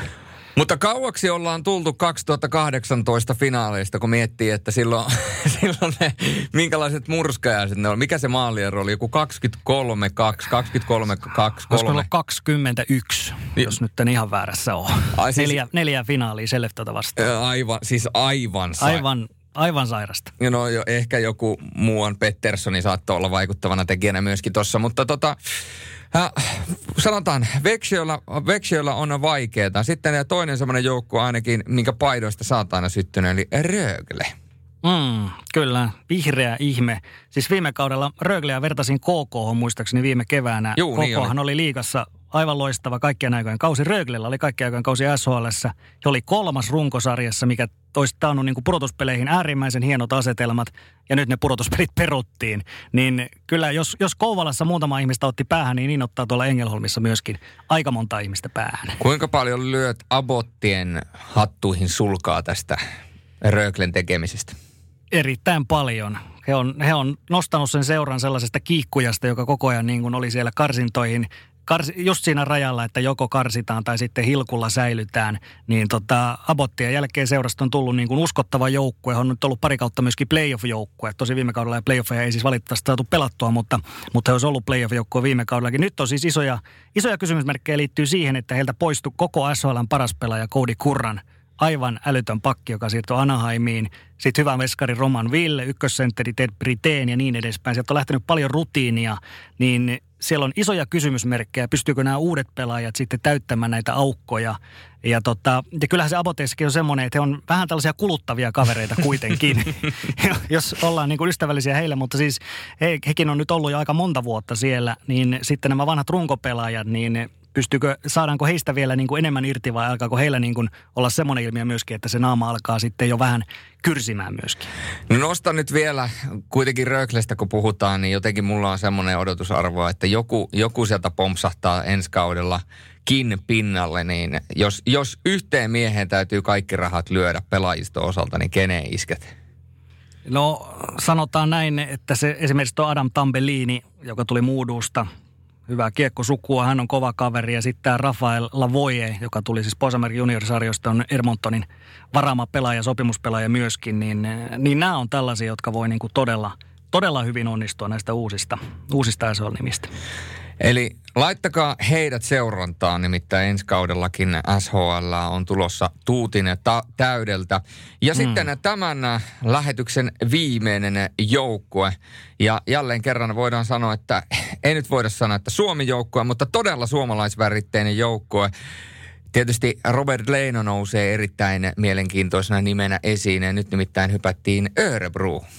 Joo, Örebruhan oli, oli viime syksyn paras joukkue. Oli, muistaakseni marraskuussa oli sarja ykkönen, kun lähdettiin tuonne maaottelutauolle, mikä oli eka kerta heidän seurahistoriassa. Sitten se vähän hyyty. Tiedetään tämä Kristian näkyvä vakava, vakava sairastuminen, Kyllä. niin siitä se oikeastaan niin kuin huipensi. Se oli lopulta kahdeksas runkosarjassa, eli, eli valuu aika pahasti keväällä. Nyt sitten taas lähdetään uutta nousua tekemään sieltä, eli näkyvä tulee lokakuussa mukaan. Siellä on Nick Ebert hankittu sinne. Sitten on pari lainapelaajaa NHLstä, Matias Brume ja Rodrigo Abols. Porna Rendulic Siinä on mahdollinen maalikuningas koko sarjassa. Ja Robert Leino on myöskin tosi mielenkiintoista nähdä, miten hän pärjää tässä sarjassa. Niin Örebro on tällainen kysymysmerkki joukkue samoja juttuja kuin Röglen kanssa. Että siellä on, on ollut tätä vaihtuvuutta kuitenkin aika paljon. Ja sitten just esimerkiksi tämä, että heillä niin kuin ykkösketjusta kaksi pelaajaa, Brume ja Abols, jos he, jos he häipyy sitten marraskuussa, niin mitä sitten? Meneekö sormi suuhun? No kyllä se aika paljon siellä taustatukea antaa. Niin kuin jos mm. miettii joku Robin Kovaksikin, niin kyllähän se parhaimmillaan pystyy pisteitä tekemään, mutta alappa sitten tuota Brumeita ja Abolsia korvaamaan. Mä, mä nostan esille kyllä ehdottomasti suomalaisista, niin tietysti Raski on sellainen, joka tekee töitä aivan vimmatusti ja mä tykkään siitä, että Raskin pelityyli sopii mun mielestä SHL-kiekkoon, on akutettu. Mutta sitten toinen sellainen pelaaja on Robert Leino, koska Leino on myöskin parhaimmillaan erittäin hyvä aloittaja – ja mä väitän, että myöskin SHL sillä, että pystyt aloituksia voittamaan, niin pystyt aika paljon hankkimaan etua omalle joukkueelleen. Tästä mun mielestä parhaimpana esimerkkinä esimerkiksi Frölunda ja Joel Lundqvist, joka on pystynyt parhaimmillaan kääntämään melkein koko ottelun ympäri sillä, että hän voittaa käytännössä kaikki aloitukset. Niin m- miten se vastustaja ottaa sulta kiekon, kun sä voitat sen, jokaisen aloituksen sen jälkeen kiekko pakeille ja joku Frölundan kaltainen mylly pystyy sitä lähteä pyörittämään. Joten semmoinen ehkä pieni pikantti yksityiskohta myöskin tulevaan kauteen nimenomaan Örebrun osalta. Kyllä, ja suomalaisia siellä on vahvasti, niin kuin sanoit, niin myöskin Rasmus Rissanen ja Robin Salo vielä tuohon päälle, niin onhan se hyvä yllätysvalmis porukka. Että tota, seitsemän jengiä SHLstä käytiin ja ensi viikolla jatketaan lisää. Ja muistutetaan vielä sekin, että SHLhan tosiaan alkaa jo ensi viikon lauantaina, eli 19. päivä syyskuuta, jos ei tässä nyt mitään yllättäviä koronajuttuja taas tapahdu, mutta siis äh, liigaan nähden otetaan pari viikon tämmöinen varaslähtö ja Seemoren kanavilla pääsee sitä seuraamaan ja kaikki, jotka myöskin tätä liigapakettia nyt sitten tilaavat Seemoren kautta, niin heillä olisi mahdollisuus nyt sitten ensi viikolla hypätä myöskin SHLn kelkkaan tässä pariksi viikoksi ennen kuin liiga edes käynnistyy. Suosittelen lämpimästi, kun SHL-kiekkoa katsoo, niin voin sanoa, että uudenlainen maailma avautuu. On nimittäin jäätävän vi- viihdyttävää ja hyvää lätkää parhaimmillaan. Hmm. Ja toinen, mikä on parhaimmillaan viihdyttävää, on tietysti F1 E-Series, joka on nyt mennyt useamman osakilpailun läpi ja tämän kauden osalta. Ja voidaan sanoa, että F1 Easyracin osalta tässä on ehtinyt alkukaudesta tapahtua yhtä sun toista ja, ja kovaa kilpailua käydään kärjessä. Ja kulisseissa on myöskin tapahtunut nimittäin kaksi uutta kuljettajaa, Jagger ja Sir PT tuli tuonne ens äh, edelliseen kisaan mukaan ja puolestaan ex Marios ja J. Pajunen sai tehdä tilaa. Eli voidaan sanoa, että kaksi sellaista niin kuin häntäpään kuljettajaa teki tilaa kahdelle sellaiselle kuljettajalle, joilla on mahdollisuus taistella top 10 sijoituksista, top 10 sijoituksista eli Eli toisin sanoen sarjan taso on vain koventunut siitä, mitä se on aikaisemmin ollut. Ja, ja jotenkin se, että mitä tuossa nyt on seurannut, niin porukka panostaa koko ajan enemmän ja enemmän harjoitteluun, panostaa enemmän ja enemmän kisaamiseen, panostaa omiin laitteisiinsa. Ja, ja jotenkin, mitä pidemmälle tämä kausi on edennyt, niin sen paremmalta se ajaminen on näyttänyt ja sen viihdyttävämpää se on ollut. Ja kun mietitään kahta seuraavaa osakilpailua, niin tulevana viikonloppuna on Espanjan GP, joka on useamman meidän kuljettajan lempi GP. Tarkoittaa sitä, että on reenattu paljon, joka tarkoittaa sitä, että vauhtia tulee olemaan paljon. Ja siitä kun mennään viikko eteenpäin, niin sitten onkin jo legendaarinen Monakon GP. Ja se on ainakin sellainen, missä rytisee, jos ei muuta. Kyllä, kyllä. Eli eikö se näin Julle ole, että tänä sunnuntaina kello 19 tutusti Twitch TVstä löytyy Espanjan GPtä sinunkin, sinunkin tahdittamana sitten F1 E-seriesin osalta. Ja sporttimaisterit jatketaan heti ensi viikon perjantaina. Lisää liikajoukkueennakoita, lisää SHL-ennakoita. Meillähän on tulossa taas älyttömän hieno viikko. On, ja kun katsotaan noita SHL-ennakoita, niin mehän käytiin tässä ikään kuin bottom seiskaa läpi. Eli, mm. eli sitten seuraavan kerran, kun hypätään SHL-kelkkaan mukaan, niin mehän puhutaan jo – kärkijoukkueesta ja samalla myöskin aletaan keskustelemaan mestaruustaistosta. Ja mikään hän, ei, Aa, mikään hän ei kiinnosta niin paljon kuin mestaruustaisto. Ja toki te voitte spoilata itsenne, jos te olette katsoneet ää, Teppo Laaksosen twiittejä, koska Teppo Laaksonen on sinne oma SH-rankingin laittanut. Eli pystytte itsenne, itsenne spoilaamaan. Mutta se, mitä siitä twiitistä ei käy ilmi, on se, että minkä takia ne kyseiset joukkueet on rankattu niille sijoille, kun ne on rankattu, mitkä on positiiviset jutut, mitkä on negatiiviset jutut ja mitä kannattaa seurata ja ketkä pelaajat, ketkä nuoret pelaajat, ketkä hankinnat on sellaisia, ketkä kannattaa laittaa kiikareilla esille ja näin päin pois. Joten se selviää sitten ensi viikolla. Teppo Laakson ja sen teille selvittää. Mutta kiitoksia tästä viikosta. Nyt aika lähteä kaikkien viikonlopun viettoon ja ensi perjantaina sporttimeisterit palaa eetteriin.